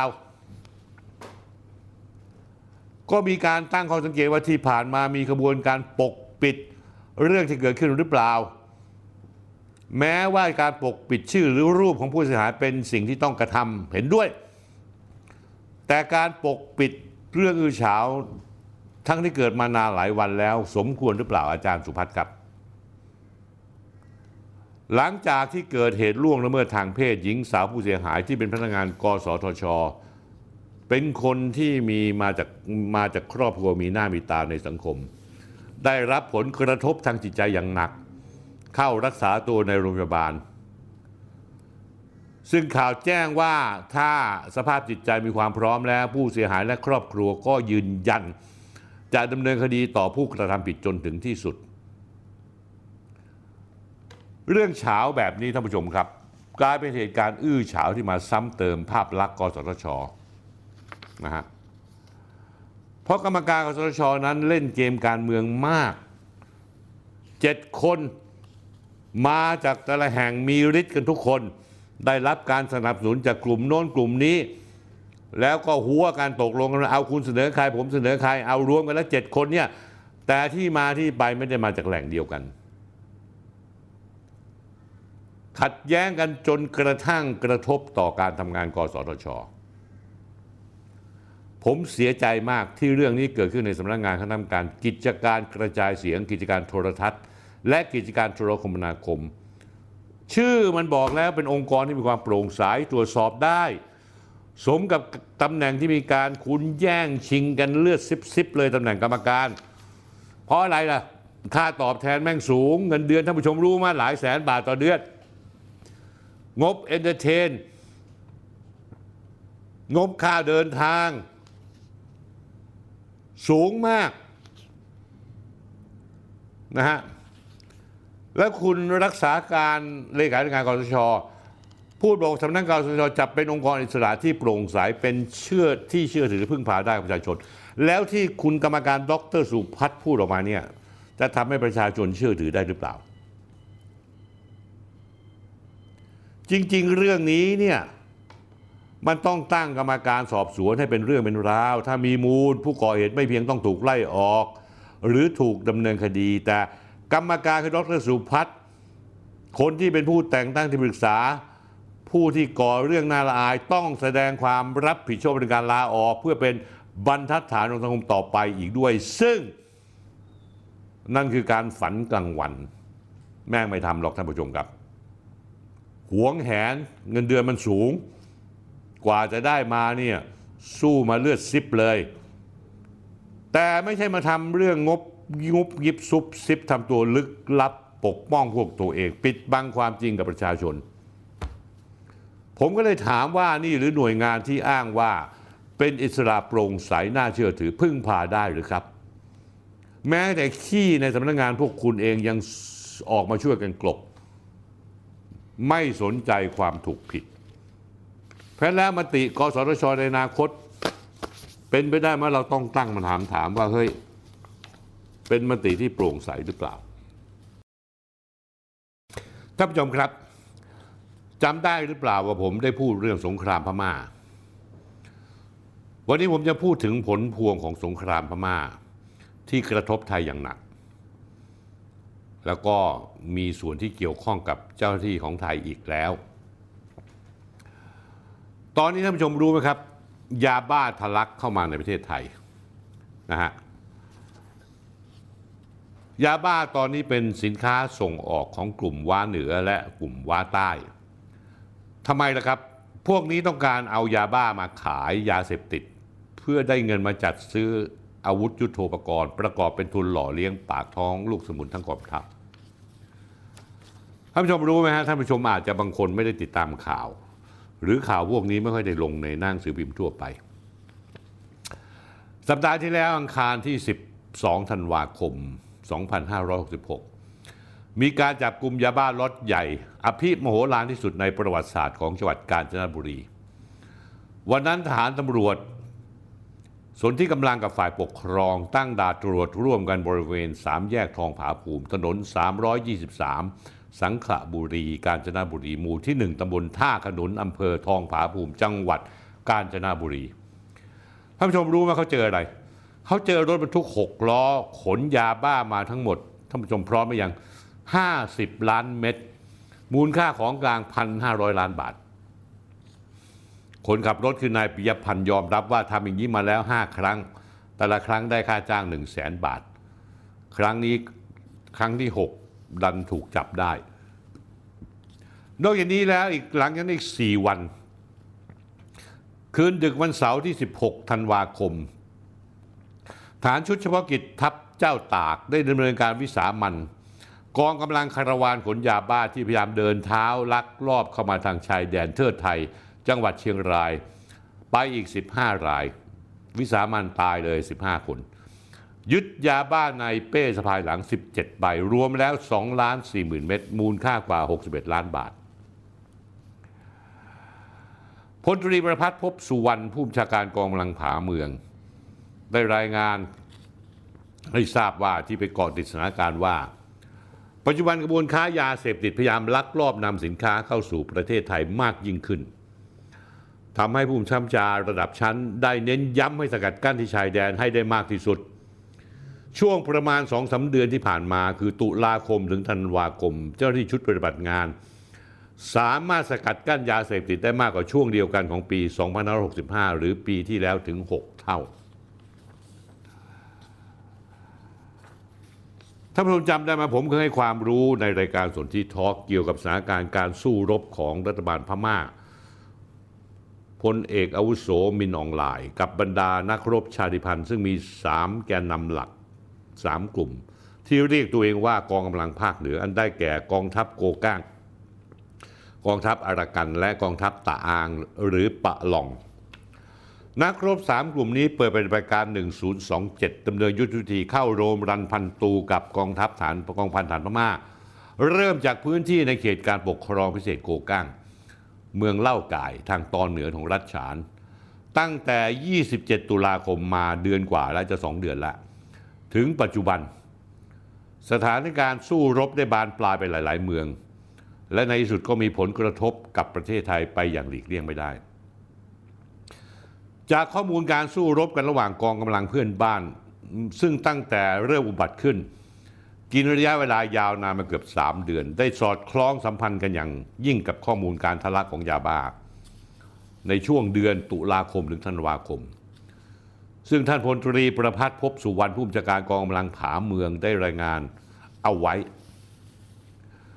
ก่อนหน้านี้นะท่านผู้ชมครับทหารกองพลฐานราบที่ 9 ร่วมกับกองขับการตำรวจภูธรจังหวัดกาญจนบุรี ตรวจยึดยาบ้าได้ 50 ล้านเม็ด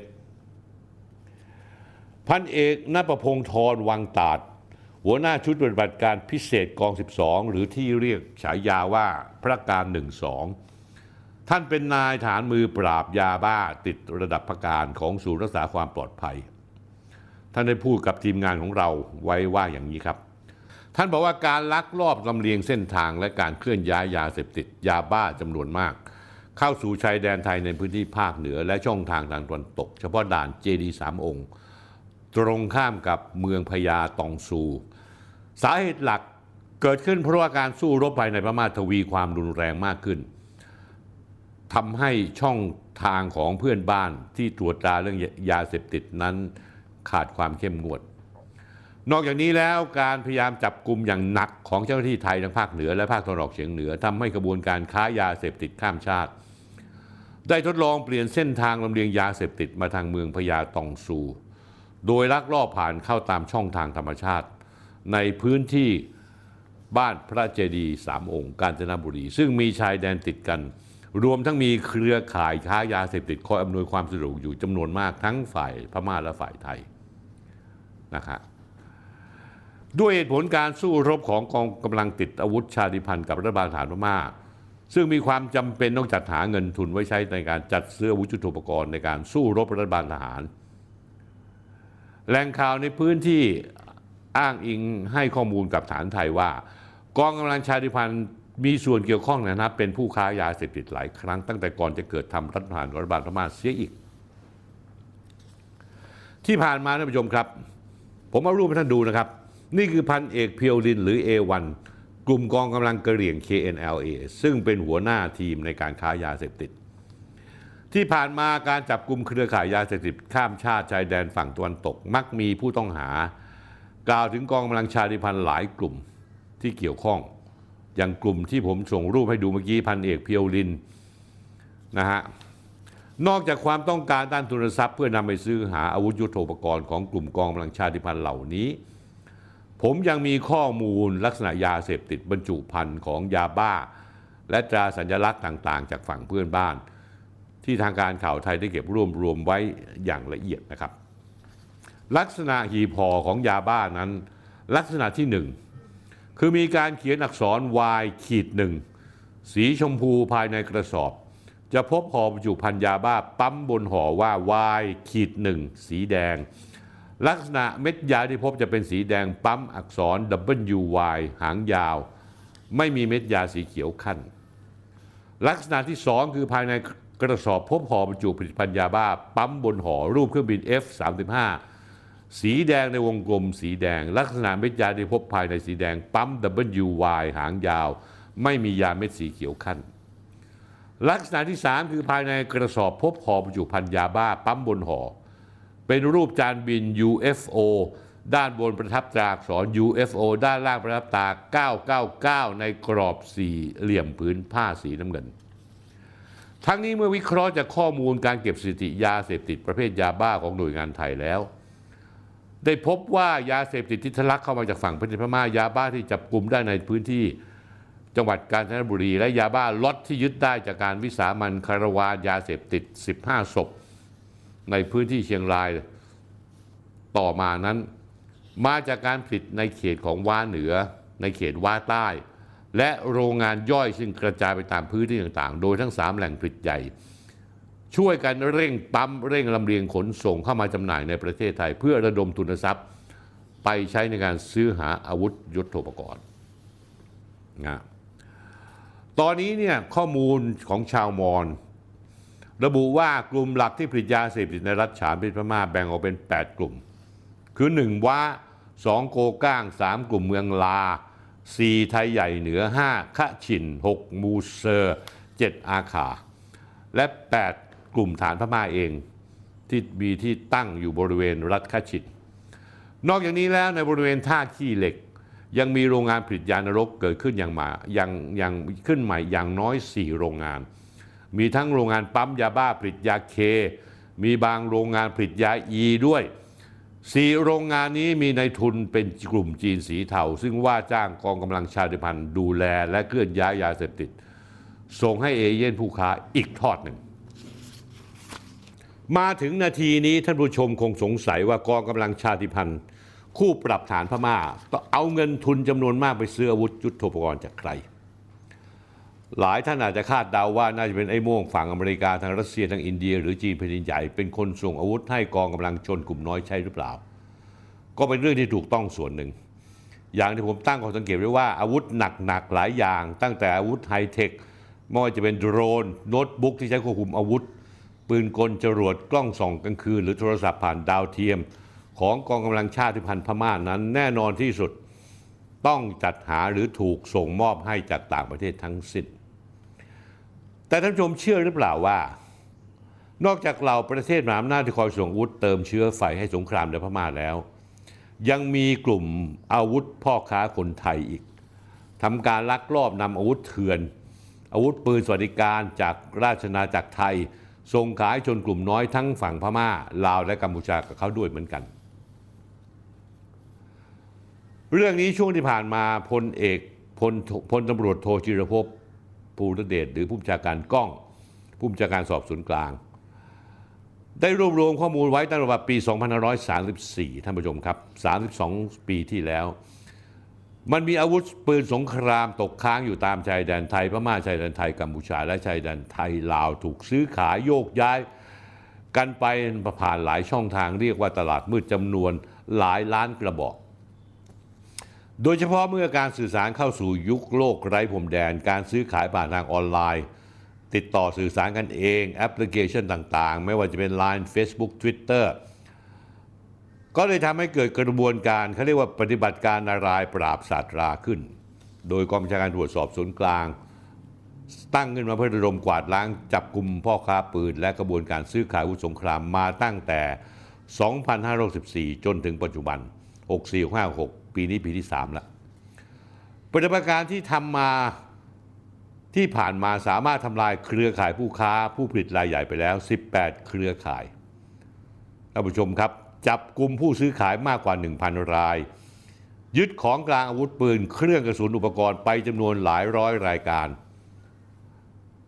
มีอยู่คดีหนึ่งน่าสนใจมากท่านผู้ชมครับ คดีที่กองบัญชาการสอบสวนกลางขยายผล จากการ ที่ฝ่ายสืบสวนตำรวจภูธรจังหวัดชนบุรี เข้าจับกลุ่มนายดนุพลยมพงศ์หรือเบลอายุ 32 ปีเอง เอารูปขึ้นให้ดูนะฮะอ้วนๆเนี่ยฮะอดีตผู้ช่วยผู้ใหญ่บ้านตำบลแสมสารหมู่หนึ่งหรือฉาลาฉายาเขามีว่าเบลร้อยก็บอก ได้พร้อมของกลางอาวุธปืนจำนวนมาก ภายในบ้านเลขที่ 143 ทับ 22 หมู่บ้านนาวีเฮาส์ 43 หมู่ 4ตำบลพลูตาหลวงอำเภอสัตหีบ จังหวัดชนบุรี ครั้งนั้นเบล 100 กระบอกถูกจับกลุ่มได้ในวันที่ 14 กันยายน 2564 2 ปีที่แล้ว ตามหมายจับสารจังหวัดหนองคาย ในความผิดฐานร่วมกันส่งออกนอกราชอาณาจักร ซึ่งของที่ยังไม่ผ่านพิธีการศุลกากร โดยไม่ได้รับอนุญาต ร่วมกันมีอาวุธปืนครอบครองไม่ได้รับอนุญาตพกพาอาวุธปืนไปในเมืองหมู่บ้านทางสาธารณะโดยไม่มีเหตุอันควร ร่วมกันนำอาวุธปืนผ่านราชอาณาจักร โดยไม่ได้รับอนุญาตจากรัฐมนตรีานผู้ชมครับ ในเวลานั้นฝ่ายสืบสวนตำรวจภูธรจังหวัดชนบุรี สามารถตรวจยึดอาวุธปืนในบ้านพักผู้ต้องหาได้ 46 กระบอก แบ่งเป็นปืนสั้น ชนิดกึ่งอัตโนมัติ และลูกโม่จำนวน 30 กระบอก ปืนยาวอีก 16 กระบอก ทั้งหมดนี้มีใบอนุญาตป .4 ใบอนุญาตป .4 คือให้มีและใช้พร้อมตีตราเพื่อการกีฬา ท่านผู้ชมที่ไม่เคยใช้หรือไม่เคยสนใจเรื่องปืน อธิบายให้ฟังก่อนนะฮะ มันมีใบป .3 ป .4 และป .12 มันคืออะไร ใบป .3 คือใบอนุญาตให้ซื้ออาวุธปืน หรือเครื่องกระสุนส่วนบุคคล ให้มีอาวุธปืนหรือเครื่องกระสุนสำหรับการค้า ใบอนุญาตป .4 คือใบอนุญาตให้มีและใช้อาวุธปืน ให้มีอาวุธปืนไว้ใช้เก็บ ให้มีและใช้อาวุธปืนและเครื่องกระสุนชั่วคราว ในทางปฏิบัติ ป .3 ใบอนุญาตให้ซื้อปืน ให้ไปยื่นคำร้องขออนุญาตซื้อต่อเจ้าหน้าที่ฝ่ายปกครองนายอำเภอให้อนุญาตให้ซื้อจะออกใบป .3 ให้ถือใบนั้นไปที่ร้านค้าเพื่อซื้อปืน เมื่อนำใบป .3 ไปซื้อปืนทางร้านจะดำเนินการตัดโอนออกจากโคต้าร้าน เป็นใบคู่มือปืน แล้วนำใบคู่มือปืนไปขึ้นเป็นใบป .4 โดยใบป .4 คือทะเบียนปืนที่ระบุชื่อผู้ซื้อเป็นเจ้าของ แต่มันต้องมีใบป .12 ก็คือสามารถที่จะนำอาวุธที่ซื้อไปนั้นพกติดตัวได้คำถามคือไอ้เบลร้อยกระบอก หรือนายดนุพลยมพงศ์ที่ถูกจับกลุ่มสัตหีบนั้น มันไปเอาใบอนุญาตมาจากไหนมากมายเลยคำตอบเมื่อสืบ ค้นไปสืบค้นมาพบว่าใบอนุญาตทั้งหมดออกให้โดยนายอำเภอสัตหีบจังหวัดชนบุรี อีกทั้งพบใบอนุญาตป .4 ให้มีและใช้อาวุธปืน ซึ่งเป็นชื่อผู้อื่นอีกจำนวน 67 ใบ แต่ไม่พบอาวุธปืน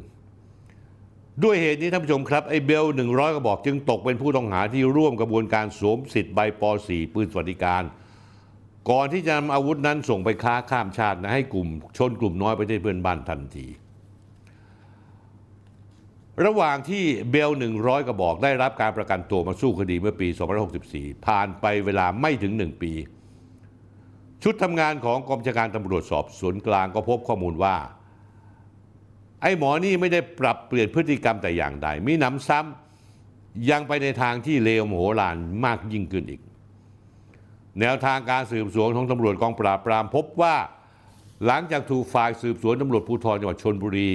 จับกลุ่มนายดนุพล ยมพงศ์หรือเบลผู้ต้องหารายนี้ ยังเอานำชื่อบุคคลอื่น หรือคนในกระบวนการ ไปขอใบอนุญาต ซื้ออาวุธปืนสวัสดิการแบบป .3 มากกว่า 2,000 ใบ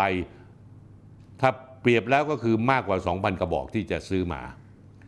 เมื่อได้รับอนุญาตซื้อปืนมาเป็นเรียบร้อย กลุ่มของนายนรพลก็จะไปซื้ออาวุธปืนจากร้านขายปืนสวัสดิการ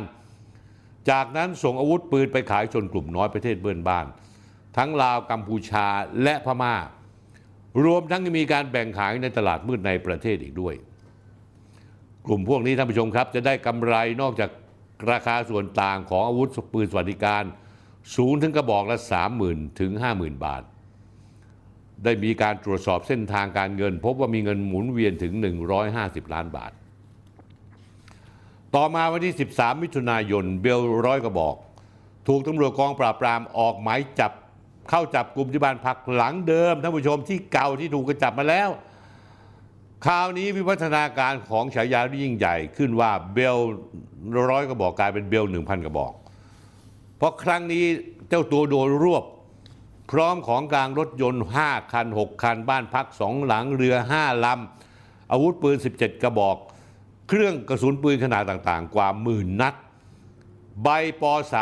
36 ใบ ใบป .4 490 ใบ และสมุดบัญชีธนาคารอีก 48 เล่ม นอกจากนี้แล้วยังมีผู้ต้องหาอีก 16 รายที่อยู่ในกระบวนการเดียวกับเบล 1,000 กระบอก ถูกจับกลุ่มด้วยท่านผู้ชมรู้ไหมมีข้าราชการระดับสูง และอดีตข้าราชการระดับสูงของกรมการปกครอง กระทรวงมหาดไทย เช่นใครอะท่านผู้ชมนายดงพลรุจิธรรมทัศน์ อายุ 49 ปีนายอำเภอศรีราชาจังหวัดชนบุรี โดนจับกลุ่มได้ที่บ้านพักอำเภอศรีราชาจังหวัดชนบุรี นายสาวิตเจียมจิระอายุ 60 ปี อดีตนายอำเภอไซโยก จังหวัดกาญจนบุรีโดนจับกลุ่มได้ที่พื้นที่จังหวัดบุรีรัมย์นางสาวกรณิตเป๋าทุยอายุ 52 ปี เป็นเจ้าหน้าที่อำเภอไซโยก และนายยานเดชเอี่ยมสะอาดอายุ 31 ปี เจ้าหน้าที่อาสาสมัครที่ทำหน้าที่รวบรวมรายชื่อ คนขอใบอนุญาตถูกจับกลุ่มได้ในพื้นที่อำเภอไซโยกจังหวัดกาญจนบุรีท่านผู้ชมครับการจับกลุ่มล่าสุดทางคณะทางคณะกรรมการทางคณะทำงานของกองปราบปรามกองบัญชาการตรวจสอบสวนกลาง เผยข้อมูลสำคัญว่า เป็นการขยายผลจากกระบวนการค้าอาวุธสงครามต่างๆ ที่จับกลุ่มมาได้หลายปีในช่วงหลายปีที่ผ่านมา กระบวนการค้าปืนเถื่อนอาวุธสงครามดังกล่าว มีการวางแผนการทำงานในลักษณะกลุ่มอาชญากรแบ่งหน้าที่การทำชัดเจน คือหนึ่งกลุ่มในทุนออกเงินสองกลุ่มนายดนุพลหรือเบลพันกระบอก มีทำหน้าที่หาคนมาทำใบป .3 และขนส่งอาวุธสามกลุ่มเจ้าเจ้าหน้าที่รัฐที่มีส่วนเกี่ยวข้องในการทำหน้าที่ออกใบอนุญาต แล้วก็สี่กลุ่มร้านปืน บุคคลในกระบวนการที่มีการยื่นรายชื่อมาขอออกใบป .3 ซื้ออาวุธปืนสวัสดิการ ส่วนใหญ่มีพฤติการที่ไม่เกรงกลัวต่อกฎหมาย บางส่วนไม่ทราบว่าชื่อตัวเองถูกสวมสิทธิ์ ไปยื่นคำร้องขอใบป .3 ที่สำคัญที่สุดกระบวนการค้าปืนเถื่อนและอาวุธสงครามนี้จะไม่สามารถทำมาหากินได้เลยท่านผู้ชมครับ ถ้าเจ้าหน้าที่รัฐไม่เข้าไปมีส่วนเกี่ยวข้อง กับออกใบอนุญาตให้ซื้ออาวุธปืนแบบป .3 ร่วมดำเนินการ ปลอมเอกสารและออกใบอนุญาตให้ซื้ออาวุธปืน ซึ่งเป็นเอกสารเท็จให้กระบวนการของนายดนุพลนำไปใช้ซื้ออาวุธปืนกับทางร้านค้า ความร่วมมือระหว่างในทุนภาคเอกชน และเจ้าหน้าที่รัฐสังกัดกระทรวงมหาดไทย ก่อให้เกิดปัญหาขบวนการค้าอาวุธปืนข้ามชาติขนาดใหญ่ระดับโลกท่านผู้ชมรู้ไหมว่า สื่อต่างชาติให้ความสนใจ และตราหน้าประเทศไทยว่าล้มเหลวในการปราบปรามอาวุธปืนและอาวุธสงคราม 4 ตุลาคม 2566 สำนักข่าวอิสรา เคยแปลข่าวจากสำนักข่าว AFP ลงเป็นบทความภาษาไทยนะฮะ โดยระบุว่า สื่อนอกไม่เชื่อว่าไทยออกมาตรการคุมอาวุธปืนสำเร็จ หลังจากเหตุการณ์ยิงที่พารากอน ชี้โครงการสวัสดิการเป็น ต้นตอปัญหาทำให้อาวุธปืนหลุดเข้าสู่ตลาดมืด ในบทความนั้นได้แปลคำสัมภาษณ์ของจากนายไมเคิลพิการ์ดนักวิจัยอิสระเรื่องการแพร่กระจายอาวุธปืนและการทุจริตด้วยว่าปัญหาที่แท้จริงในเรื่องอาวุธปืนเถื่อนที่ขายต่อต่างประเทศนั้น คือโครงการปืนสวัสดิการ โครงการนี้บุคลากรของรัฐจะได้รับส่วนลด สำหรับปืนส่วนบุคคลและซื้อโดยตรงผ่านหน่วยงานของพวกเขา แทนจะผ่านการออกใบอนุญาตเหมือนอย่างพลเรือนท่านผู้ชมครับ ผมเองเนี่ยไม่อยากจะจับผิดคุณอนุทินชาญวีรกุล รองนายกรัฐมนตรีและรัฐมนตรีว่าการกระทรวงมหาดไทยหรอกนะ แต่ยังไงคุณอนุทินก็จะมีไทยรัฐคอย สนับสนุนแก้ข่าวให้ตลอดเวลา ไม่ทราบว่าเรื่องนี้ไทยรัฐจะแก้ข่าวยังไง แต่เรื่องนี้ปล่อยปะละเลยไม่ได้ อดเสียไม่ได้เพราะปัญหานี้โยงกันไปโยงมาสุดท้ายแล้วชี้ไปที่ต้นต่อท่านผู้ชมก็รู้อยู่แล้วว่าเป็นกระทรวงมหาดไทยที่คุณอนุทินรับผิดชอบอยู่ สถานการณ์ทะลักของ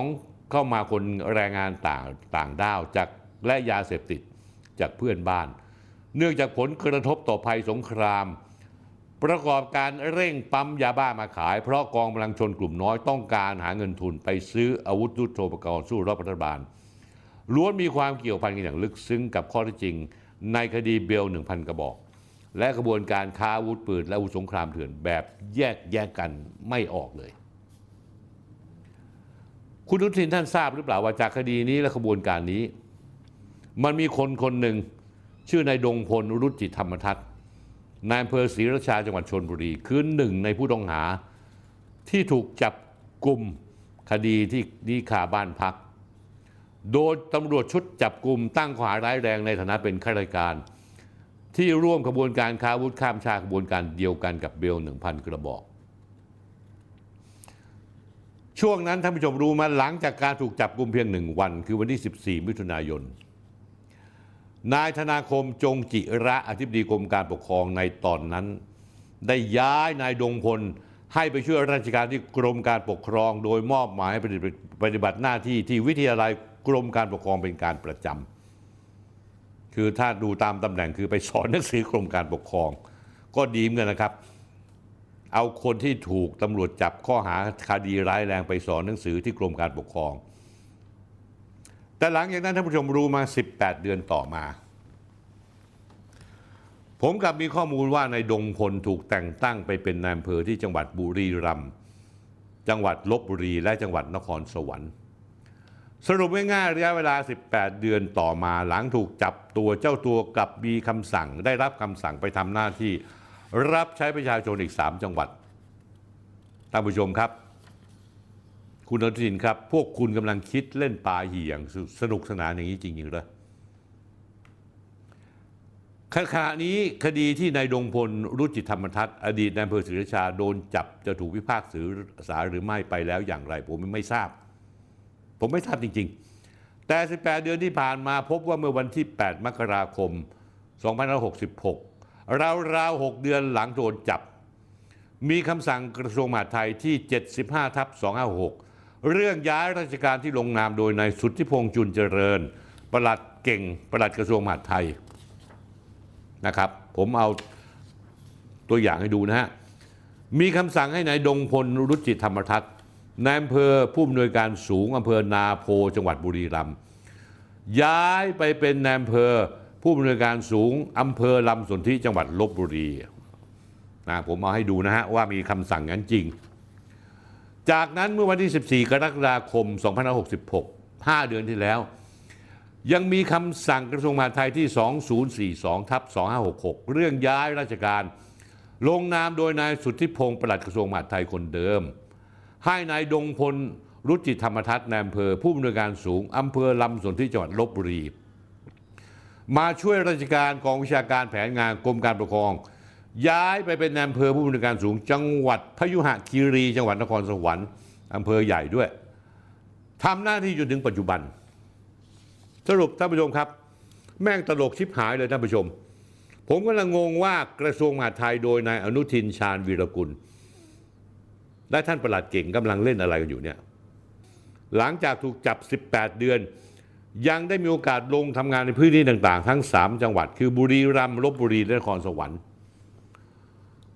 ทำกันอย่างนี้ท่านผู้ชมครับ ผมถามหน่อยว่าเมื่อไหร่ปัญหาปืนเถื่อนปัญหาข้าราชการทุจริต สมคบกับอาชญากรมันจะหมดสิ้นไปทันที ถามหน่อยนะครับ คุณอนุทิน อนุทิน ผมไม่อยากถามประหลัดเก่งอะเพราะคุณอนุทินท่านเป็นรัฐมนตรีว่าการ เป็นเจ้ากระทรวงมหาดไทย ท่านไม่รู้สึกกลากกระอ่วนบ้างเหรอไม่รู้สึกอับอายขายหน้าบ้างเหรอ ทำไมเรื่องพวกนี้ท่านไม่ยอมรายงานให้ประชาชนได้รับทราบ แต่เวลาท่านไปเดินตรวจผับ มีหนังสือพิมพ์ไทยรัฐถ่ายรูปท่านลง ท่านยิ้มแย้มแจ่มใส ท่านเลิกหิวแสงได้หรือยัง ท่านลงมาทำงาน จริง ๆสักทีได้ไหม คุณอนุทินครับ คุณต้องจริงจังกับเรื่องสวมบัตรประชาชน และเรื่องอาวุธปืน เพราะมันเป็นความมั่นคงของชาติ ไม่ใช่มัวเฮาเลี่ยนออกนโยบายเอาใจเด็กเปิดผับถึงตีสี่อ้างเพื่อสนับสนุนการท่องเที่ยว 11 ธันวาคม 2566 นายนุทินชาญวิรกุลรองนายกรัฐมนตรีและรัฐมนตรีว่าการกระทรวงมหาดไทย ได้ลงนามกฎกระทรวงขยายเวลาการเปิดสารบริการถึงตีสี่ใน 5 พื้นที่นำร่อง ได้แก่สถารบริการในท้องที่กรุงเทพมหานคร จังหวัดภูเก็ต จังหวัดชนบุรี จังหวัดเชียงใหม่ ท้องที่อำเภอเกาะสมุย จังหวัดสุราษฎร์ธานีรวมทั้งสถานบริการที่ตั้งอยู่ในสถานที่ที่ตั้งโรงแรมตามกฎหมายว่าด้วยโรงแรมทั่วประเทศ เริ่มต้นตั้งแต่ที่ที่แล้ววันที่ 15 ธันวาคมนะที่ผ่านมาอนุญาตเป็นงานชั่วคราวก่อนนะฮะ นอกจากนั้นแล้วงานส่งท้ายปีเก่าต้อนรับปีใหม่ก็ให้เปิดได้ถึง 6 โมงเช้า นับตั้งแต่วันที่ 15 ที่ผ่านมาที่มีผับเปิดถึงตีสี่ท่านรองนายกนุทินรัฐมนตรีว่าการกระทรวงมหาดไทยลงพื้นที่ตรวจผับ โดยเจ้าเก่าไทยรัฐออนไลน์ไปถ่ายทอดสด เป็นชั่วโมงชั่วโมง ไม่รู้จะมีอะไรถ่ายทอด นอกจากรับงานเข้ามา ตรวจผับทั้งย่าน RCA ทั้งถนนข้าวสาร ออกข่าวใหญ่นโยบายนี้ดีนโยบายแนวโน้มดีเจ้าของได้านความร่วมมือดีบรรยากาศคึกคัก เพื่อช่วยกระตุ้นเศรษฐกิจและส่งเสริมการท่องเที่ยว แต่ปรากฏว่าสิ่งที่ปรากฏในโลกออนไลน์ หลังนโยบายเปิดผับตีสีคือข่าวเหล่านี้ท่านผู้ชมครับ 18 ธันวาคม 2566 โลกโซเชียลได้แชร์ภาพเหตุการณ์เจ้าหน้าที่เทศกิจ และผู้ปกครองกำลังหามร่างของเยาวชนหญิงรายหนึ่ง อายุแค่ 16 ปีเอง ขึ้นรถเก๋งกลับบ้าน หลังมีข้อมูลว่าเยาวชนหญิงคนดัง แอบออกมาสังสรรค์กับเพื่อนที่ถนนข้าวสาร ตามนโยบายปิดผับตีสีของกระทรวงมหาดไทย เด็กคนนี้อยู่ในอาการเมาสุราขาดสติ นอนอยู่หน้าอาคารกองสลากเก่าถนนราชดำเนิน คนที่เห็นเหตุการณ์สายหัวด้วยความอนาจใจ และทุเรศกับนโยบายของกระทรวงมหาดไทย 17 ธันวาคม 2566 หนุ่มกานาชาวต่างประเทศออกจากผับตีสามเมาขับรถชมชนกลุ่มคนงานขณะทำงาน ฝังสายเคเบิลกลางเมืองเชียงใหม่ ตายไปหนึ่งสาหัสอีกสาม ผมไม่แน่ใจว่าเปิดผับถึงตีสี่นี่ใครคิดขึ้นมา แต่ท่านผู้ชมครับ ผมจำได้ว่าสมัยที่นายอนุทินชาญวิรุกุล เป็นรัฐมนตรีว่าการกระทรวงสาธารณสุข คุณอนุทินค้านหัวชนฝา เรื่องความปลอดภัยต่างๆ นานา คุณอนุทินครับพักภูมิใจไทยไทยครับ ยังจำได้หรือเปล่า 7 ธันวาคม 2565 ไทยรัฐที่กำลังรับงานเชียร์คุณอนุทินอยู่นั้นจำได้หรือเปล่า สมัยที่เป็นรัฐมนตรีว่าการกระทรวงสาธารณสุข นายอนุทินให้สัมภาษณ์คัดค้านถึงประเด็นที่กระทรวงการท่องเที่ยว และกีฬาเสนอให้เปิดสถาบันสถานบันเทิงถึงตีสีว่า นี่คำพูดของคุณอนุทินนะ คุณอนุทินถ้าจำไม่ได้นะคุณไปดูของเก่า ผมจะเตือนคุณอย่างนะ ข้อมูลเก่าๆของคุณเนี่ยผมมีเยอะมาก ผมกำลังรอจังหวะที่จะเปิดไปทีละเรื่องทีละเรื่อง นี่คือคำพูดคุณอนุทินท่านผู้ชม คิดว่าช่วงเวลาในปัจจุบันเหมาะสมดีแล้ว มีความเป็นสากล เมืองใหญ่ ๆ ของบางประเทศเปิดถึงเที่ยงคืนถึงตีหนึ่งสิด้วยซ้ำจริง ๆ ตีสองก็ดึกแล้ว ถ้าคนต้องทำงาน8ปดโมงเช้าก็นอนไม่พอแล้ว ประสิทธิภาพการทำงานก็จะลดลง นี่คุณอนุทินพูดต่อนะครับพักการเมืองจะมุ่งมั่นเอาแต่คะแนน โดยไม่คำนึงถึงผลประโยชน์ประชาชนไม่ได้ อะไรก็ตามที่มันเกิดความเสี่ยงที่เกิดโทษกับประชาชน แม้แต่หนึ่งเปอร์เซ็นก็อย่าทำคุณอนุทินพูดต่อ ถ้าต้องแลกกับชีวิตได้มากี่ล้านก็ไม่คุ้มโดยเฉพาะชีวิตคนบริสุทธิ์ด้วย เพราะทุกวันนี้หลายคนตื่นตั้งแต่ตีสี่เพื่อเตรียมตัวมาทำงาน ทั้งคนในเมืองและในจังหวัดท่องเที่ยว ฉะนั้นเวลาตีสี่มีคนหนึ่งกำลังมึนเมากลับบ้าน กับอีกคนกำลังเดินออกไปทำงาน เปิดร้านขายของส่งลูกไปโรงเรียนถ้าสองคนมาบรรจบกัน เราจะบอกเรื่องความคุ้มนั้นไม่ได้ นี่คือคำพูดแท้ๆของคุณนะ เมื่อวันที่ 7 ธันวาคม 2565 คุณลืมไปแล้วเหรอ หรือว่าอะไรที่คุณจะได้คะแนนเสียงจากวัยรุ่น เฮกัน และในที่สุดคุณก็ไม่ได้หรอก เหมือนกับที่คุณไม่ได้คะแนนเสียงจากคนที่ต้องการใช้กัญชาเพื่อรักษาโรค เพราะคุณทิ้งก็ไปหมดละ ก็อย่างที่คุณพูดอะวันนี้มีคนตายแล้ว ถูกนักท่องเที่ยวเมาขับรถชน ขณะที่ฝังสายเคเบิลแล้วคุณจะว่าอย่างไรล่ะ สิ่งที่คุณพูดว่าไม่คุ้มกับชีวิตวันนี้ทำไมมันคุ้มละหรือเพราะว่าคุณย้ายมานั่งกระทรวงมหาดไทยไม่ได้อยู่กระทรวงสาธารณสุขแล้ว ช่างแม่งไม่เป็นไรหรอก หรือว่าเพราะคุณเป็นนักการเมือง คุณพูดอะไรก็ตาม คุณไม่จำเป็นต้องจำใส่ใจ ขอให้พูดแล้วได้แสงและได้คะแนนคุณพอใจละ นี่คือหัวหน้าพรรคภูมิใจไทยท่านผู้ชมครับ มีคนถามผมมาเยอะจริง ๆ ทั้ง inbox ว่าคุณสนธิคิดยังไงกับผลงานของท่านนายกเศรษฐาทวีสิน ใจผมคิดว่าผมจะรอสักหกเดือนก่อน เพราะว่าจะไปวัดอะไรก็ตาม แค่สามสี่เดือนนี้มันรู้สึกจะเร็วเกินไป แต่เผอิญเสียงเรียกร้องของ FC เรามีเยอะมาก ผมก็เลยตัดสินใจว่าวันนี้จะพูดเรื่องผลงานของท่านนายกเศรษฐา หลังจากทำงานมาได้ 4 เดือน นับตั้งแต่วันที่ 23 สิงหาคม 2566 ที่ท่านนายกได้รับสนองพระบรมราชโองการโปรดเกล้าเป็นนายกรัฐมนตรีคนที่ 30 ได้มีการพยายามทั้งฝ่ายค้านสวออกมาให้ความเห็นตัวเอง เมื่อทำงานครบร้อยวันร้อยสิบวันก็ว่ากันไป ผมให้ความเห็นส่วนตัวที่ตั้งอยู่บนพื้นฐานความเป็นจริง ไม่เข้าข้างใครทั้งสิ้น ประการแรกเนี่ยท่านนายกเศรษฐามีพื้นเพมาจากภาคเอกชน เป็นนักธุรกิจ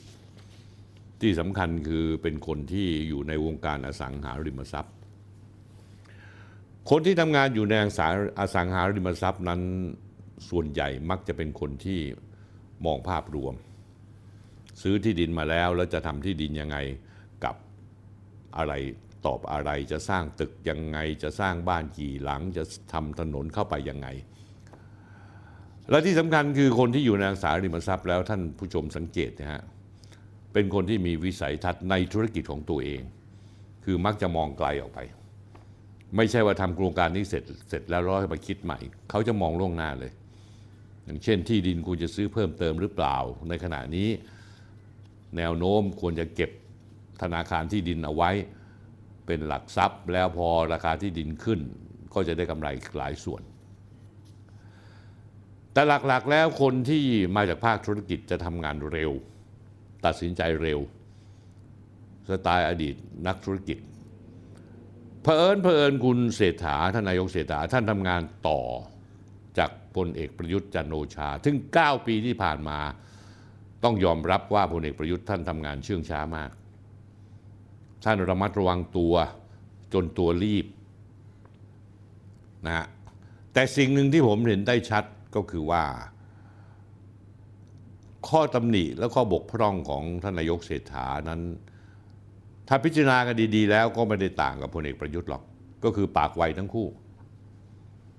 พูดก่อนคิด ใครว่าท่านนายกประยุทธ์ไม่ปากไวก็บอกผมมา โอ้ยท่านสร้างซีนมาเยอะมากในอดีต ไม่ว่าจะเป็นการตวาดนักข่าว หรือการพูดจาเน็บแนม พูดเรื่องโน้นเรื่องนี้ แต่ท่านเศรษฐาจะปากไวเฉพาะในเรื่องงาน เรื่องส่วนตัวไม่มี ไม่ค่อยได้จะประชดประชันคนมากน้อยเท่าเท่าไหร่นัก แต่จะเป็นการพูดก่อนว่าอันนี้เขาจะทำอันนี้อันนี้นั้น อย่างเช่นเงินดิจิทัลหมื่นหนึ่งหมื่นบาทนั้น ถ้าเราเข้าใจเหตุผลและเราจะเห็นใจเขาพอสมควร เพราะว่ามันเป็นไฟบังคับ ก็ดันไปหาเสียงเอาไว้ จะดีเดทีไรก็ติดหลายเรื่อง นะฮะติดโน่นติดนี่ ล่าสุดก็อยู่ที่กฤษฎีกาละก็ยังไม่รู้ว่าออกมาแล้วผลจะเป็นยังไง เพราะว่ามีการฟ้องร้องกันเละเทะไปหมด ทั้งยื่นสารรัฐธรรมนูญ ยื่นสารปกครองก็ว่ากันไป แต่เอาเป็นว่าหมื่นบาทดิจิทัลเงินดิจิทัลที่สัญญาไว้นั้นเป็นคำมั่นสัญญาที่ท่านให้ไว้แล้วท่านก็ทำนะฮะแต่หลายเรื่องท่านก็ตัดสินใจทำได้เร็ว เช่นลดราคาน้ำมันทันที ลดค่าไฟทันที ท่านทุบโต๊ะเลย ตรึงราคาแก๊ส นายกเศรษฐาก็ผลักดันจนเห็นเกิดผลในระยะเวลารวดเร็ว ส่วนการปรับโครงสร้างของพลังงานในภาพใหญ่นั้น ท่านนายกคงมีความคิดอยู่แล้ว แต่เป็นเพียงแต่ว่า ต้องดูท่านรัฐมนตรีว่าการกระทรวงพลังงาน ซึ่งมาจากอีกพักหนึ่ง คือรวมไทยสร้างชาติคือคุณพิรพันธ์สารีรัฐวิภาค จะเอายังไงกับการปรับโครงสร้าง ก็เป็นที่น่าเสียดายว่าจนวันนี้ คุณพิรพันธ์ก็ยังไม่ได้พิจารณาเรื่องการปรับโครงสร้าง เพราะว่าการลดน้ำมันแต่ละครั้งนั้น ลดให้ประชาชนแต่รัฐเสียรายได้จากภาษีสัมสามิตก็คือกระเป๋าซ้ายเข้ากระเป๋าขวา เมื่อเข้ากระเป๋าขวาแล้วกระเป๋าขวาคือประชาชน ได้ประโยชน์ แต่กระเป๋าซ้ายคือรัฐะก็ต้องสูญเสียรายได้ หลายท่านก็อาจจะบอกว่าเฮ้ยหน้าที่ของรัฐบาลเนี่ยถ้าจำเป็นต้องขาดทุนเพื่อประชาชนก็ต้องยอมขาดทุน ถ้ามองผิวเผินแบบนี้ก็ถูกต้องไม่ผิดแล้วครับ แต่ถ้ามองลึกลงไปนิดนึงก็คือไอ้เงินที่หายไปนี่ก็คือเงินเป็นส่วนที่ต้องเอามานำมาใช้พัฒนาประเทศ เพราะฉะนั้นแล้วการปรับโครงสร้างน้ำมัน และพลังงานนั้นเป็นเรื่องใหญ่ ที่ถ้าทำสำเร็จแล้ว เราไม่ต้องมานั่งลดกันทีละครั้งทีละครั้งทีละครั้ง ค่ารถไฟฟ้าสีม่วงสีแดงเหลือ 20 บาทตลอดสาย ซึ่งถึงแม้ว่าจะมีคนพูดออกมาในเชิงว่าไอ้สายสายนี้มันไม่มีคนนั่งหรอก แทบจะว่างหลงเหลงเลยเพราะรถ 20 บาทก็ปริมาณคนนั่งน้อย แต่ท่านก็ได้ทำเรื่องใหญ่ ๆ หลายเรื่อง แล้วท่านทำอย่างจริงจัง เช่นนโยบายการแก้หนี้ทั้งระบบ ทั้งระบบเลยนะฮะไม่ว่าจะเป็นหนี้ข้าราชการหนี้เกษตรกรหนี้นอกระบบ ก็ดำเนินการอยู่ท่านผู้ชมครับ มีครอบคลุมลูกหนี้ถึง 5 ล้านคนนะเกือบเกือบสิของประชากรประเทศไทยต้องถือว่าเยอะมาก อีกเรื่องหนึ่งที่ท่านนายกเศรษฐาทำได้สำเร็จมากคือท่าน เดินสายดึงดูดนักลงทุนต่างชาติ เพื่อกระตุ้นเศรษฐกิจระยะกลางและระยะยาว ถึงแม้ว่าในบางครั้งท่านจะผิดคิวไปบ้าง อย่างเช่นท่านไปประชุมหนึ่งแถบหนึ่งเส้นทางที่ปักกิ่ง เขากำลังพูดถึงการลงทุนระหว่างประเทศที่อยู่ในหนึ่งแถบหนึ่งเส้นทาง แต่ท่านก็ไปชักชวนให้คนโน้นคนนี้มาลงทุนที่ประเทศไทย แต่ต้องถือว่ามีความตั้งใจจะทำงาน นะฮะใครจะด่าจะว่ากูไม่สนละกูจะเอาพวกนักลงทุนมาก็แล้วกัน อีกเรื่องหนึ่งที่ผมต้องชมเชยท่านคือท่านประกาศ จะเดินหน้านโยบายแลนบริดจ์เชื่อมทะเลฝั่งอันดามันกับฝั่งอ่าวไทยก็การเดินทางไปญี่ปุ่น ครั้งหลังสุดนั้นท่านก็ไปเสนอ มีนักลงทุนญี่ปุ่น เยอะแยะมากที่สนใจที่มาลงทุน ในขณะที่นักลงทุนจีนนั้น อยู่เฉยๆ เพราะว่าจีนนั้นต้องการจะขุดคอคอดกระมากกว่า แต่เมืองไทยคิดว่าระหว่างคอคอดกระ ซึ่งมีนัยยะทางความมั่นคงของประเทศ กับแลนบริดจ์นั้นแลนบริดจ์ดีกว่าเยอะ ล่าสุดที่ท่านนายกเศรษฐาท่านทำก็คือว่า หลังจากที่ไปเอาเอาใจญี่ปุ่น ให้ให้กำลังใจถึงการผลิตรถสันดาบยังไม่ทันไรท่านกลับมาท่านก็เอาไม้กระบองฟาดหัวญี่ปุ่นละ โดยท่านสนับสนุนการใช้ยานยนต์ไฟฟ้าเป็นระยะที่สองในช่วง 4 ปีนี้จาก 2567 ถึง 2570 เพื่อสร้างขีดความสามารถในการแข่งขัน ยกระดับศักยภาพอุตสาหกรรมยานยนต์ไฟฟ้า และชิ้นส่วนสำคัญในประเทศไทย ให้เกิดการขยายตัวเปลี่ยนผ่านอุตสาหกรรมยานยนต์ทั้งระบบ อย่างที่ผมเรียนได้ทราบว่านายกเศรษฐานั้นเป็นคนมองทุกอย่างเป็นภาพรวม และมองวิสัยทัศน์ระยะยาวว่าต้องการให้ประเทศไทยนั้น เป็นฐานการผลิตยานยนต์ไฟฟ้าในภูมิภาค ให้ได้อย่างน้อย 30%ของยานยนต์ทั้งหมดภายในปี 2573 คิดเป็นกำลังผลิตยานยนต์ประมาณ 725,000 คัน จักรยานยนต์ประมาณ 675,000 คัน อย่างไรก็ตามท่านครับ ท่านผู้ชมครับ ถ้าเรามองอย่างเป็นธรรมต้องยอมรับว่าในช่วง 3-4 เดือนที่ผ่านมานี้ ท่านนายกเศรษฐาได้ทุ่มเททำงานอย่างเต็มที่ ทั้งทั้งที่ในข้อที่จริงในวงการการเมือง ท่านผู้ชมรู้ใช่ไหมว่ามีนายกรัฐมนตรีอยู่ 4 คน คนหนึ่งเนี่ยอยู่โรงพยาบาลตำรวจชั้น 14 คนหนึ่งคืออุ้งอิง อีกคนคือเศรษฐา และอีกคนหนึ่งคือผู้หลักผู้ใหญ่ที่บ้านของอุ้งอิง แต่ละคนมีฤทธิ์ทั้งนั้นเพราะแล้วผมเห็นใจนายกเศรษฐามาก ที่ต้องเดินทุกเรื่องด้วยความระมัดระวังตัว เพราะว่าจะมีความกดดันมาตลอด รวมทั้งสสซึ่งท่านนายกเศรษฐาไม่มีอยู่ในมือเลย ก็พยายามกดดัน ใช้กระบวนทัศน์เดียวกับสมัยก่อนที่กดดันพลเอกประยุทธ์ว่าไม่ดูแลสสเลย ก็เลยทำให้เสียงทั้งหมดเทไปหาพลเอกประวิทย์ในขณะนั้น ผมถือว่า 3-4 เดือนที่ผ่านมานั้นต้องถือว่าทำงานประสบผลสำเร็จนะฮะแต่สาเหตุที่ถูกโจมตีจากหลายฝ่ายก็เนื่องจากองค์คาพยพต่างๆ ปรับตัวไม่ทัน รัฐมนตรีหลายคนมุ่งแต่เรื่องกระทรวงของตัวเอง ไม่ได้สร้างผลงานมาช่วยเหลือนายกรัฐมนตรีเลย ผมเห็นนายกเศรษฐาคนเดียวที่กระโดดโลดเต้นเหมือนลิงเลยทำโน่นทำนี่ มีไฟลุกตรงนั้นก็ไปดับไฟตรงนั้น แต่รัฐมนตรีก็หมั่นทำหมากินของตัวเอง ไปอย่างเงียบๆยาให้ผมเอ่ยชื่อเลยนะครับนะฮะแม้กระทั่งรัฐมนตรีก็พักเดียวกันพักเพื่อไทยก็ ขยันขันแข็งในการหาโครงการต่างๆทำบางกระทรวงนั้นพอได้ตำแหน่งรัฐมนตรีก็ได้ได้เก้าอี้ก็หายหัวไปเลย กลายเป็นรัฐมนตรีโลกลืมนะฮะข้าราชการท่านผู้ชมครับ ท่านนายกเศรษฐากำลังเผชิญรัฐราชการที่ยิ่งใหญ่มาก พอรัฐมนตรีไม่เข้มแข็งท่านผู้ชมรู้ใช่ไหมฮะเห็นนายกรัฐมนตรีบี้งานลงมาข้าราชการก็ใส่เกียร์ว่าง บางหน่วยงานก็คัดค้านไม่ให้ความร่วมมือ เพราะว่ามองไม่เห็นภาพใหญ่ ที่เป็นเช่นนี้เพราะว่า 9 ปีที่ผ่านมานักการเมืองบางส่วนไม่ได้เป็นรัฐบาล ส่วนที่เคยเป็นรัฐบาลมีแต่ขั้วการเมืองเก่าๆซึ่งไม่เคยชินกับการขับเคลื่อนแบบใหม่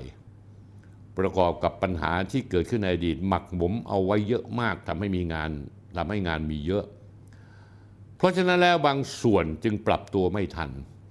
ผนวกกับใส่เกียร์ว่างเข้าไปอีกเพราะยึดถือวัฒนธรรมไม่ทำก็ไม่ผิดกูอยู่เฉยๆดีกว่า เรื่องนี้เป็นเรื่องที่น่าเสียดาย เพราะการทำงานเพื่อฟื้นฟูและพัฒนาประเทศชาติจำเป็นต้องทำงานเป็นทีม เหมือนการเล่นฟุตบอลต้องเข้าขากันและเล่นกันเป็นทีม และนี่คือการวิเคราะห์ของผมอย่างตรงไปตรงมาไม่เข้าข้างใครครับท่านผู้ชมครับท่านผู้ชมครับ พื่อนผมได้ข้อมูลเมื่อวันศุกร์ที่ 15 ธันวาคม 2566 ว่ากระทรวงการเคหะและพัฒนาเมืองสหรัฐ หรืออีกในหนึ่งก็คือเหมือนกับการเคหะแห่งชาติของประเทศไทย เขามีข้อมูลที่เขาเผยแพร่ออกมาน่าสนใจมากท่านผู้ชม แล้วผมอยากจะเอามันเล่าท่านผู้ชมฟัง จากการเก็บสถิติเขาพบว่าปีนี้เนี่ยท่านผู้ชมครับ คนอเมริกันกลายเป็นคนไร้บ้านเพิ่มขึ้น แต่ระดับสูงสุดเท่าที่เคยมีมา คือสูงถึง 653,104 รายในเดือนมกราคม 2566 ก็ประมาณสัก 10 เดือนที่ผ่านมา ต้องถือว่าเป็นตัวเลขสูงสุดเป็นประวัติการ นับตั้งแต่หน่วยงานแห่งนี้เริ่มเริ่มเก็บสถิติจำนวนคนไร้บ้าน ในปี 2550 ตัวเลขนี้นับว่าเพิ่มขึ้น 12%จากปีที่แล้ว คือ 2565 นอกจากนี้แล้วทางการของอเมริกายังยอมรับว่า ครอบครัวคนไร้บ้านที่มีเด็กเป็นสมาชิกด้วยนั้น มีจำนวนมากถึง 186,100 คน ท่านผู้ชมหลับตาวาดว่าเด็ก แต่ก่อนมีแต่ผู้ชายกับผู้หญิงคนแก่ไม่มีบ้านอยู่ ตอนนี้กลายเป็นเด็กต้องมาเร่ร่อนนอนริมถนนอีกแล้วทั้งหมดนี้เพิ่มขึ้นนะเด็กเพิ่มขึ้น 16%เป็น เป็นครั้งแรกในรอบกว่าทศวรรษที่จำนวนสมาชิกครอบครัวคนไร้บ้านเพิ่มจำนวนขึ้น ตอนนี้ที่อเมริกาเมืองต่างๆเนี่ยห้าเมืองยกตัวอย่างให้ฟังมหานครนิวยอร์กคนไร้บ้าน 88,025 คน ลอสแองเจลิส 71,320 คน ซีแอตเทิล14,149 คน ซานดิเอโก1,264 คน และเดนเวอร์1,054 คน ทางการสหรัฐให้เหตุผลว่าสาเหตุที่คนไร้บ้านในในบ้านสหรัฐเพิ่มขึ้นมานั้นจาก 1 ปัญหาเงินเฟ้อของแพงหมด ปัญหาขาดแคลนบ้าน การหมดอายุของมาตรการป้องกันการขับไล่ผู้อยู่อาศัย ให้ออกจากพื้นที่เช่า ระหว่างที่โรคระบาดใหญ่โควิด -19 นอกจากนี้ในรายงานยังระบุด้วยว่าเกือบหนึ่งในสามหรือราวๆ 31%ของประชากรคนไร้บ้าน ไม่มีที่อยู่อาศัยมาเป็นเวลานานแล้วคำว่าเป็นเวลานานในที่นี้คือคนไร้บ้านเหล่านี้ ไม่มีที่อยู่อาศัยมานานกว่า 12 เดือนท่านผู้ชม 1 ปีท่านผู้ชมไม่มีบ้านอยู่ หรือประสบปัญหาการไร้บ้านต่อเนื่องกันมาในระยะเวลา 3 ปีท่านผู้ชมครับ ผมต้องโยงกลับมาที่บ้านเรานิดหนึ่ง พวกเด็กสามนิ้วพวกชังชาติหลายคน ชอบเหลือเกินเอาข้อมูลเฮงซวยมาเล่าให้ฟังว่าต้นทุนการอาศัยอยู่ที่อเมริกานั้น ค่าครองชีพถูกกว่าไทย เพราะเมื่อเทียบกับรายได้ขั้นต่ำแล้ว แต่พวกเด็กพวกนี้ท่านผู้ชมนี่คือปัญหาใหญ่ของสังคมไทย เด็กพวกนี้เนี่ยเป็นพวกมโนโซเชียลกันซะเยอะ ฝันอยู่แต่ในอินเทอร์เน็ตคีย์บอร์ด ไม่เคยไปอยู่จริง และละเลยผู้ที่พูดถึงเรื่องค่าครองชีพในส่วนอื่นในสหรัฐ ที่พุ่งสูงขึ้นไม่หยุด ไม่ว่าจะเป็นภาวะเงินเฟ้อ การรีดภาษีรายได้ที่หนักหน่วง ค่าชาวบ้านที่แพงหูฉี การขาดการสนับสนุนของรัฐในเรื่องการรักษาพยาบาล ท่านผู้ชมรู้ไหมครับ มีรายงานฉบับหนึ่งเผยแพร่โดย Moody's Analytics ในปีนี้โดยเฉลี่ยแล้ว เขาบอกครอบครัวของสหรัฐต้องเจียดรายได้ของตัวเอง เกือบเกือบ 40%ทั้งครัวเรือน ไปกับค่าเช่าที่อยู่อาศัยจ่ายให้กับเจ้าของบ้าน ประเด็นท่านผู้ชมครับ เรื่องคนไร้บ้านคนจรจัดนี้เป็นปัญหาเรื้อรังในอเมริกา ควบคู่ไปกับปัญหาอื่น ที่กัดกินสังคมอเมริกาอยู่ จริงๆท่านผู้ชมครับเป็นอย่างนั้นจริง ๆ คือปัญหานี้สาธารณะที่พุ่งสูงขึ้นเป็นประวัติการณ์ ณวันนี้ท่านผู้ชมรู้ไหมว่านี้สาธารณะอเมริกาเนี่ยขึ้น ตัวเลขกลมๆแล้วกันท่านผู้ชมครับ 34 ล้านล้านเหรียญสหรัฐ สูงไหมท่านผู้ชม สูงมากๆ และอีกอย่างหนึ่งพันธบัตรที่อเมริกาพิมพ์ออกมาเพื่อกู้หนี้ยืมสินก็เริ่มขายไม่ออก เพราะคนทั่วโลกเริ่มสงสัยว่า ในเมื่อคุณมีหนี้เยอะขนาดนี้ คุณจะมีปัญญาจ่ายคืนค่าดอกเบี้ย และในที่สุดแล้วคืนหนี้ที่กู้ยืมไปไหม เรื่อยมาจนถึงปัญหาฟองสบู่ค่าเงินดอลลาร์อันเป็นส่วนหนึ่งที่อเมริกาพิมพ์เงินดอลลาร์เพิ่มขึ้นเรื่อยๆ เพื่อกระตุ้นเศรษฐกิจก่อให้เกิดปัญหาเงินเฟ้ออย่างรุนแรง มาตรการใช้เปโตรดอลลาร์ในการซื้อขายพลังงานของโลก ไม่ว่าจะเป็นน้ำมันหรือแก๊ส ก็เสื่อมมนขลังลงไปเรื่อยๆ เพราะทั่วโลกนั้นหันมาให้ความสำคัญกับการแก้ปัญหาโลกร้อน และต้องการที่จะลดการใช้เชื้อเพลิงฟอสซิลลงไปให้มากที่สุด ประกอบกับโลกตะวันตกได้ sanction รัสเซียจากการจากทำให้ชาติอื่น เริ่มใช้เงินสกุลในการซื้อขายพลังงานแทนดอลลาร์กันหมดท่านผู้ชมถ้าดูรายการผมเป็นประจำจะจำได้ว่าผมย้ำแล้วย้ำอีกเล่าให้ฟังว่า สังคมอเมริกาทุกวันนี้เป็นสังคมจอมปลอมท่านผู้ชมอย่าลืมนะครับ ผมเคยอยู่อเมริกามาเกือบ 10 ปี อเมริกาวันนี้กับอเมริกาสมัยที่ผมอยู่ นะฮะเมื่อ 30-40 ปีที่แล้วนั้นมันคนเรื่องเลย หน้ามือกับหลังเท้าเลย เป็นสังคมจอมปลอมหน้าไหวหลังหลอก ผมพูดมาแล้วหลายครั้งครั้งหลังสุดคือการที่อเมริกายกมือวีโต้คณะมติมนตรีความมั่นคงแห่งสหประชาชาติ ที่มีมติให้ดำเนินการหยุดยิงในฉนวนกาซาสงครามฆ่าล้างเผ่าพันธุ์ชาวปาเลสไตน์กับอิสราเอลที่ทุกประเทศ ในจำนวน 19 ประเทศนั้น ยกเว้นอเมริกา เห็นว่าต้องหยุดยิง แต่อเมริกาขัดขวาง และนี่เป็นการจอมปลอมหรือเปล่าท่านผู้ชม หน้าไหว้หลังหลอกจริง ๆ ยังไม่นับรวมกับที่ในช่วงหลายปีที่ผ่านมา อเมริกาพยพยายามเชิดชูนายเซเลนสกี้ผู้นำยูเครน ให้ยั่วยุคุกคามรัสเซีย จนในที่สุดเกิดสงครามยูเครนขึ้นมาความพยายามในการแทรกแซงการเมืองในประเทศต่างๆ ทั่วโลก ท่านผู้ชมจำที่ผมพูดได้ไหมว่าอเมริกาตั้งฐานทัพวางกำลังฐานไว้ทั่วโลกคิดเป็นจำนวน 750 กว่าแห่งใน 80 ประเทศ ใช้เงินปีหนึ่งมากมายหลายล้านล้านดอลลาร์สหรัฐ ในการหล่อเลี้ยงกำลังทหารเหล่านี้ ไม่นับรวมกับที่ซื้ออาวุธ ใช้เงินสนับสนุนกลุ่มการเมือง กองกำลังในประเทศต่างๆ ทั่วโลกเพื่ออะไรท่านผู้ชมเพื่อปลุกระดมความวุ่นวายโดยที่ทำทั้งหมดนี้อ้างว่าเพื่อที่ชาวอเมริกันคนสหรัฐ จะได้อยู่ในประเทศได้อย่างสงบสุข มีกินมีใช้เศรษฐกิจรุ่งเรืองและประเทศสหรัฐ จะยังสามารถดำรงความเป็นมหาอำนาจเบอร์หนึ่งของโลกใบนี้ต่อไปได้อยู่ บนความพังพินาศฉิบหายของโลก และบนความพังพินาศฉิบหายของสังคมอเมริกาเองอมหิตมากครับ แต่ในยะที่หลายคนไม่ได้พูดถึงคือสถิติคนไร้บ้านอเมริกาที่พุ่งสูงขึ้นเป็นประวัติการ มันบ่งชี้ให้เราเห็นอะไรบ้าง ท่านผู้ชมครับ มันบ่งชี้เห็นเราถึงปัจจัย 4 ที่มนุษย์ต้องมีคืออาหารยารักษาโรคเครื่องนุ่งห่มและที่อยู่อาศัย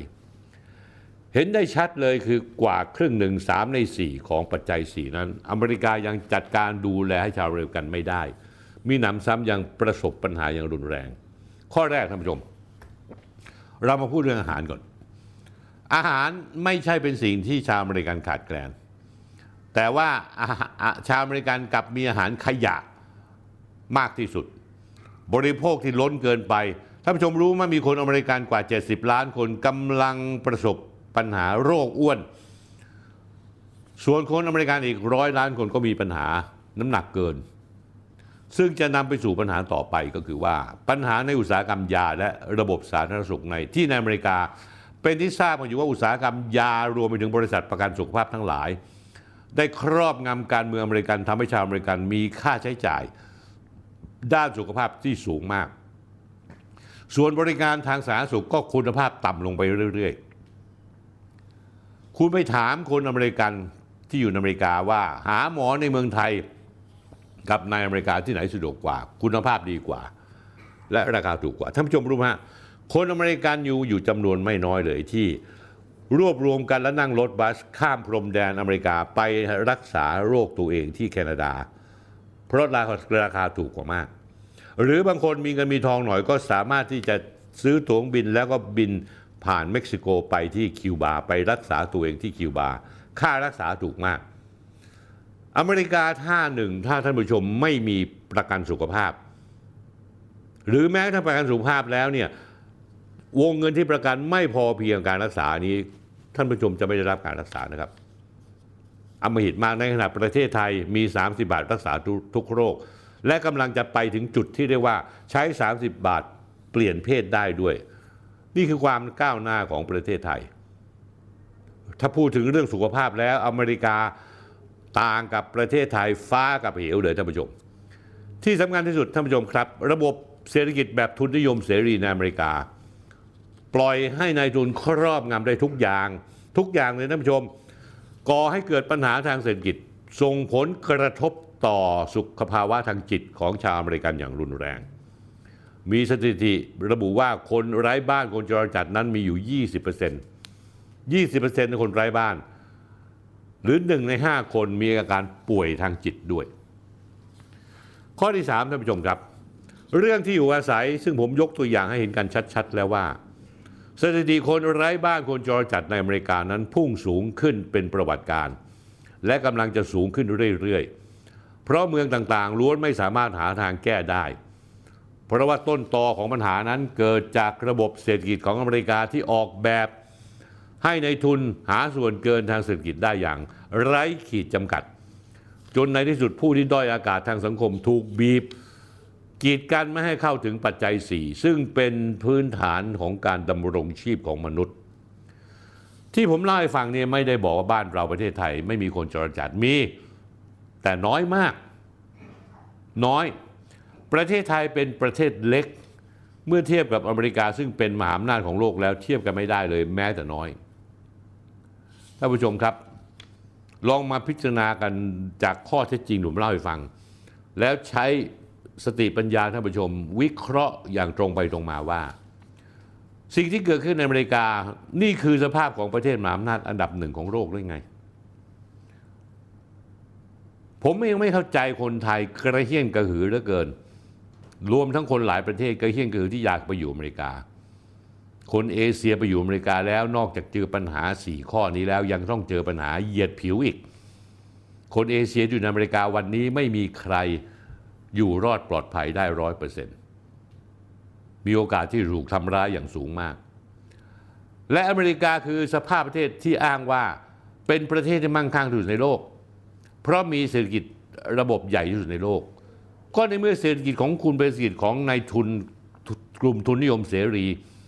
ประชาชนที่ยากไร้ของคุณ ก็ถูกเหยียบย่ำซ้ำเติม ทำงานแทบตายเพื่อเอาเงินมาสนับสนุนพวกกลุ่มทุนนิยมเสรี คุณมั่งคั่งที่สุดในโลก มั่งคั่งแบบไหนล่ะ มั่งคั่งกับคนกลุ่มน้อยๆ เท่านั้นเอง และนี่คือสภาพประเทศที่ไปไล่บีบบังคับคมคูให้ประเทศอื่นๆ เป็นลูกไล่ของตัวเอง ไปเปลี่ยนระบบเศรษฐกิจการเมืองมาเป็นแบบของตัวเอง และนี่เป็นประเทศที่ชี้หน้าด่าจีนรัสเซียประเทศอื่นว่าล้าหลัง เพราะ ปกครองด้วยระบอบเผด็จการ และที่สำคัญที่สุดท่านผู้ชมครับ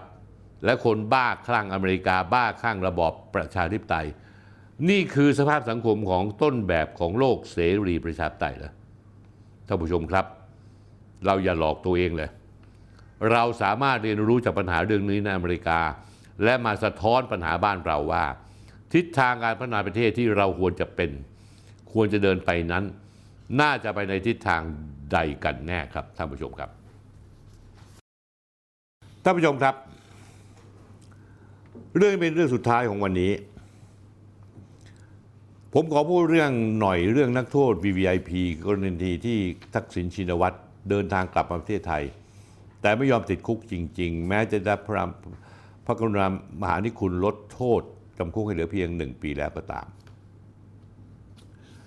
ผมเป็นคนที่เตือนมานานแล้วว่า โทษหนึ่งปีนั้นไปเดี๋ยวเดียว นอนเรือนจำไม่กี่วันก็ออกมานอนชั้น 14โรงพยาบาลตำรวจร้อยกว่าวันไปละ จริง ๆ แล้วผมแนะนำว่า อยู่เงียบ ๆ อยู่โรงพยาบาล เขาให้อยู่อยู่แล้ว โรงพยาบาลราชทันจะต้องการอะไรอำนาจทางการเมืองก็มีอยู่ ไม่ได้เดือดร้อนไม่ได้ลำบากเลย แม้แต่นิดเดียว แต่คุณทักษิณไม่ยอมติดคุกเลยแม้แต่หนึ่งวัน อยู่เข้าไปแค่ 12 ชั่วโมง แล้วก็ย้ายไปอยู่โรงพยาบาลตำรวจ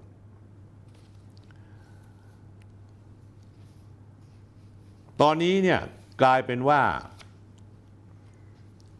การออกระเบียบมีการออกระเบียบกรมราชทัณฑ์เรื่องจำคุกนอกเรือนจำ เพื่อเอื้อนักโทษอย่างคุณทักษิณสามารถออกจากชั้น 14 โรงพยาบาลตำรวจไปนอนสบายชิวๆได้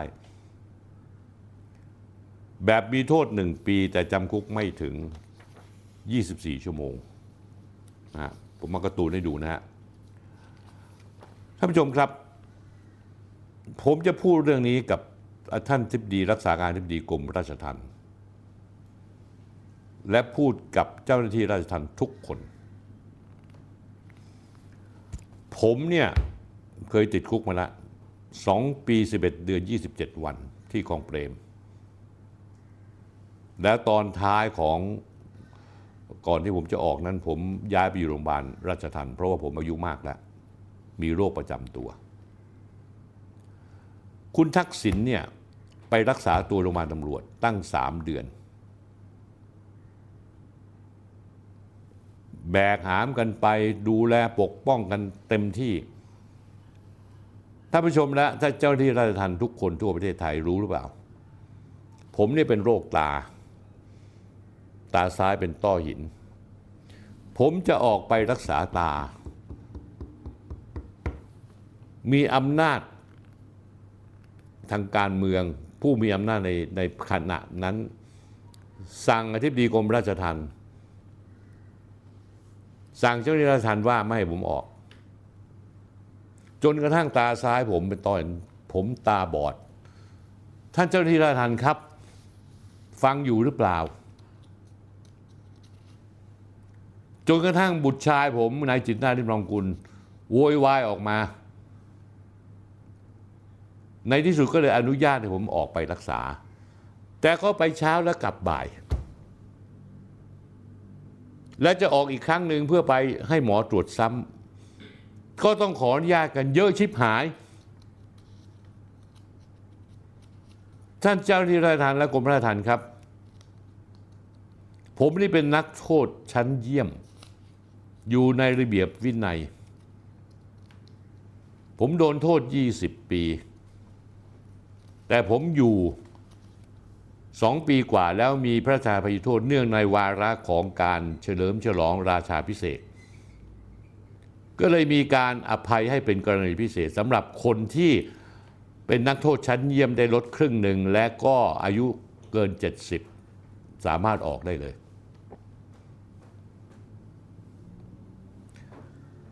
ท่านเจ้าหน้าที่ราชทัณฑ์ทุกคนครับ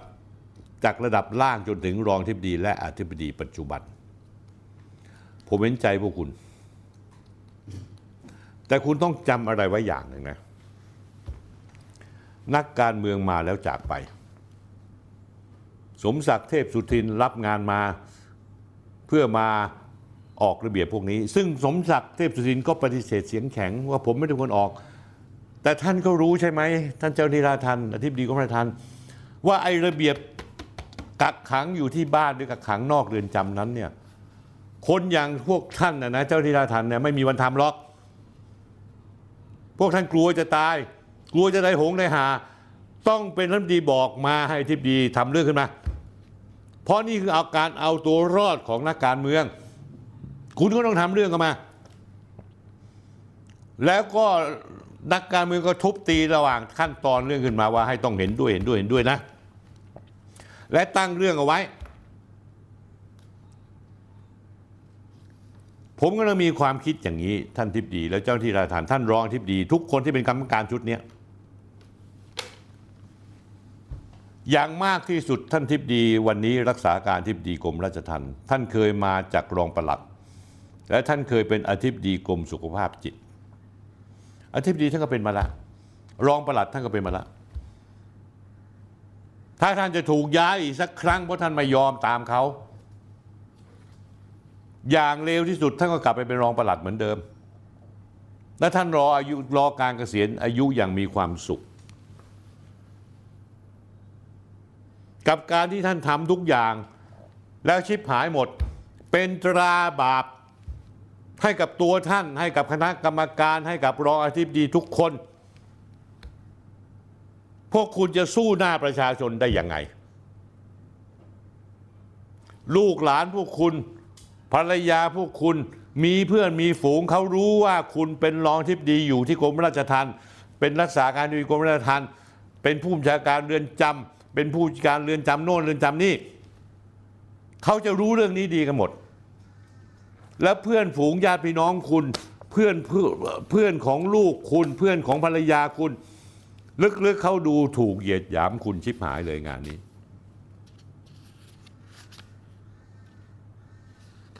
ผมจะเตือนนะฮะศักดิ์ศรีที่คุณต้องรักษาไว้ กับความพินาศชิบหายในอนาคต คนอย่างสมศักดิ์อีกหน่อยก็ต้องสิ้นชีวิตไป แล้วทิ้งตำนานที่มีแต่คนหัวเราะเยาะ คนอย่างทวีสอดส่องเข้ามา คุณสังเกตสิรัฐมนตรีแม่กระโดดตัวยาวทุกคนเลย ไม่มีใครยอม ให้ถามอธิบดีราชทันแล้วรับหลังก็ไปกดดันคุณให้คุณต้องผ่านนะ คุณต้องผ่านนะเฮ้ยชีวิตคุณมีความสุขหรอวะคุณคิดถึงลูกถึงเมียถึงที่บ้านคุณคิดถึงญาติพี่น้องคุณบ้างหรือเปล่า และที่สำคัญคุณคิดถึงศักดิ์ศรีของกรมราชทัณฑ์บ้างหรือเปล่า คุณลองมาเปรียบเทียบผมกับ เรื่องที่เกิดขึ้นอันนี้ดิและเปรียบเทียบกับนักโทษอีกเยอะแยะเลย จริง ๆ แล้วทักษิณชินวัตรคุณเองคุณก็รู้คุณอยู่กรมราชทัณฑ์อธิบดี กติกามีอยู่ชัดเจน โทษหนึ่งปี ถ้าคุณรับเป็นนักโทษชั้นเยี่ยมแล้วคุณอยู่ได้ถึงหนึ่งในสามสิบสองเดือนหนึ่งในสามคือสี่เดือน พอคุณอยู่ครบสี่เดือนแล้วคุณเข้าเกณฑ์สามารถขอพักโทษได้แล้ว ยิ่งทักษิณชินวัตรอายุเกิน 70 ปี เขามีข้อกำหนดนี้แล้ว ถ้าอายุเกิน 70 อยู่ครบหนึ่งในสามจากโทษ โทษทักษิณแค่ปีเดียวเอง ก็สามารถยื่นเรื่องพักโทษได้ คุณต้องยืนในหลักอันนี้ให้แม่น แต่คุณไม่ คุณกลัวใช่ไหม คุณกลัวเพราะว่าคุณยังหลงไหลในยศถาบรรดาศักดิ์อยู่เหมือนเดิม ทั้งๆทที่มันเป็นเรื่องสมมุติ อีกไม่กี่วันพวกคุณก็เกษียณกันแล้ว ไม่ว่าจะเป็นรองทิพดีหรือทิพดี แต่ตราบาปที่คุณสร้างวันนี้ให้กับชื่อเสียงของคุณ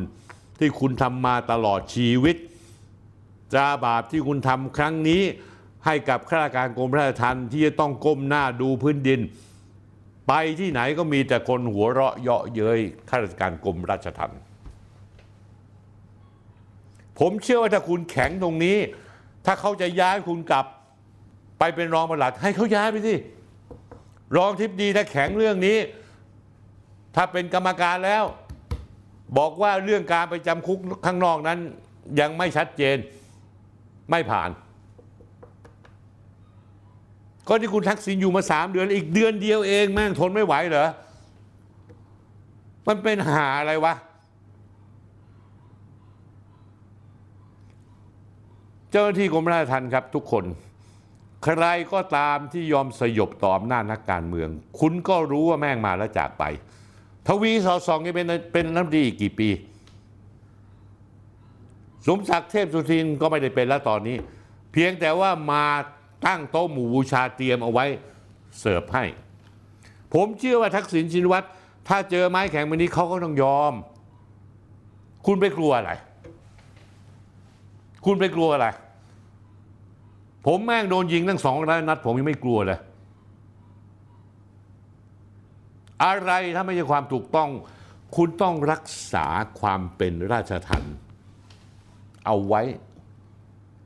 ผู้หลักผู้ใหญ่รุ่นเก่าๆลูกพี่คุณหลายคนที่มีชื่อมีเสียงในเรื่องความตรงซื่อตรง เขาจะอับอายขายหน้าแค่ไหน ที่สำคัญที่สุดตระกูลคุณจะอับอายขายหน้าแค่ไหน เรื่องนี้มันจะอยู่กับคุณจนตาย ผมมีข้อคิดดูเพียงแค่เนี้ยคุณไม่ต้องไปกลัวหรอกนักการเมือง เชื่อผมดิ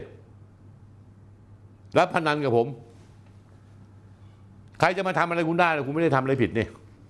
ทำได้อย่างเดียวย้ายคุณ ย้ายก็ย้ายที่ไอ้หาโทษนะท่านผู้ชม ย้ายก็ย้ายไปดิไม่หนักกระบาลกูเลย กูอยู่แล้วกูสบายใจ กูมองตาทุกคนได้ มองเพื่อนร่วมงานได้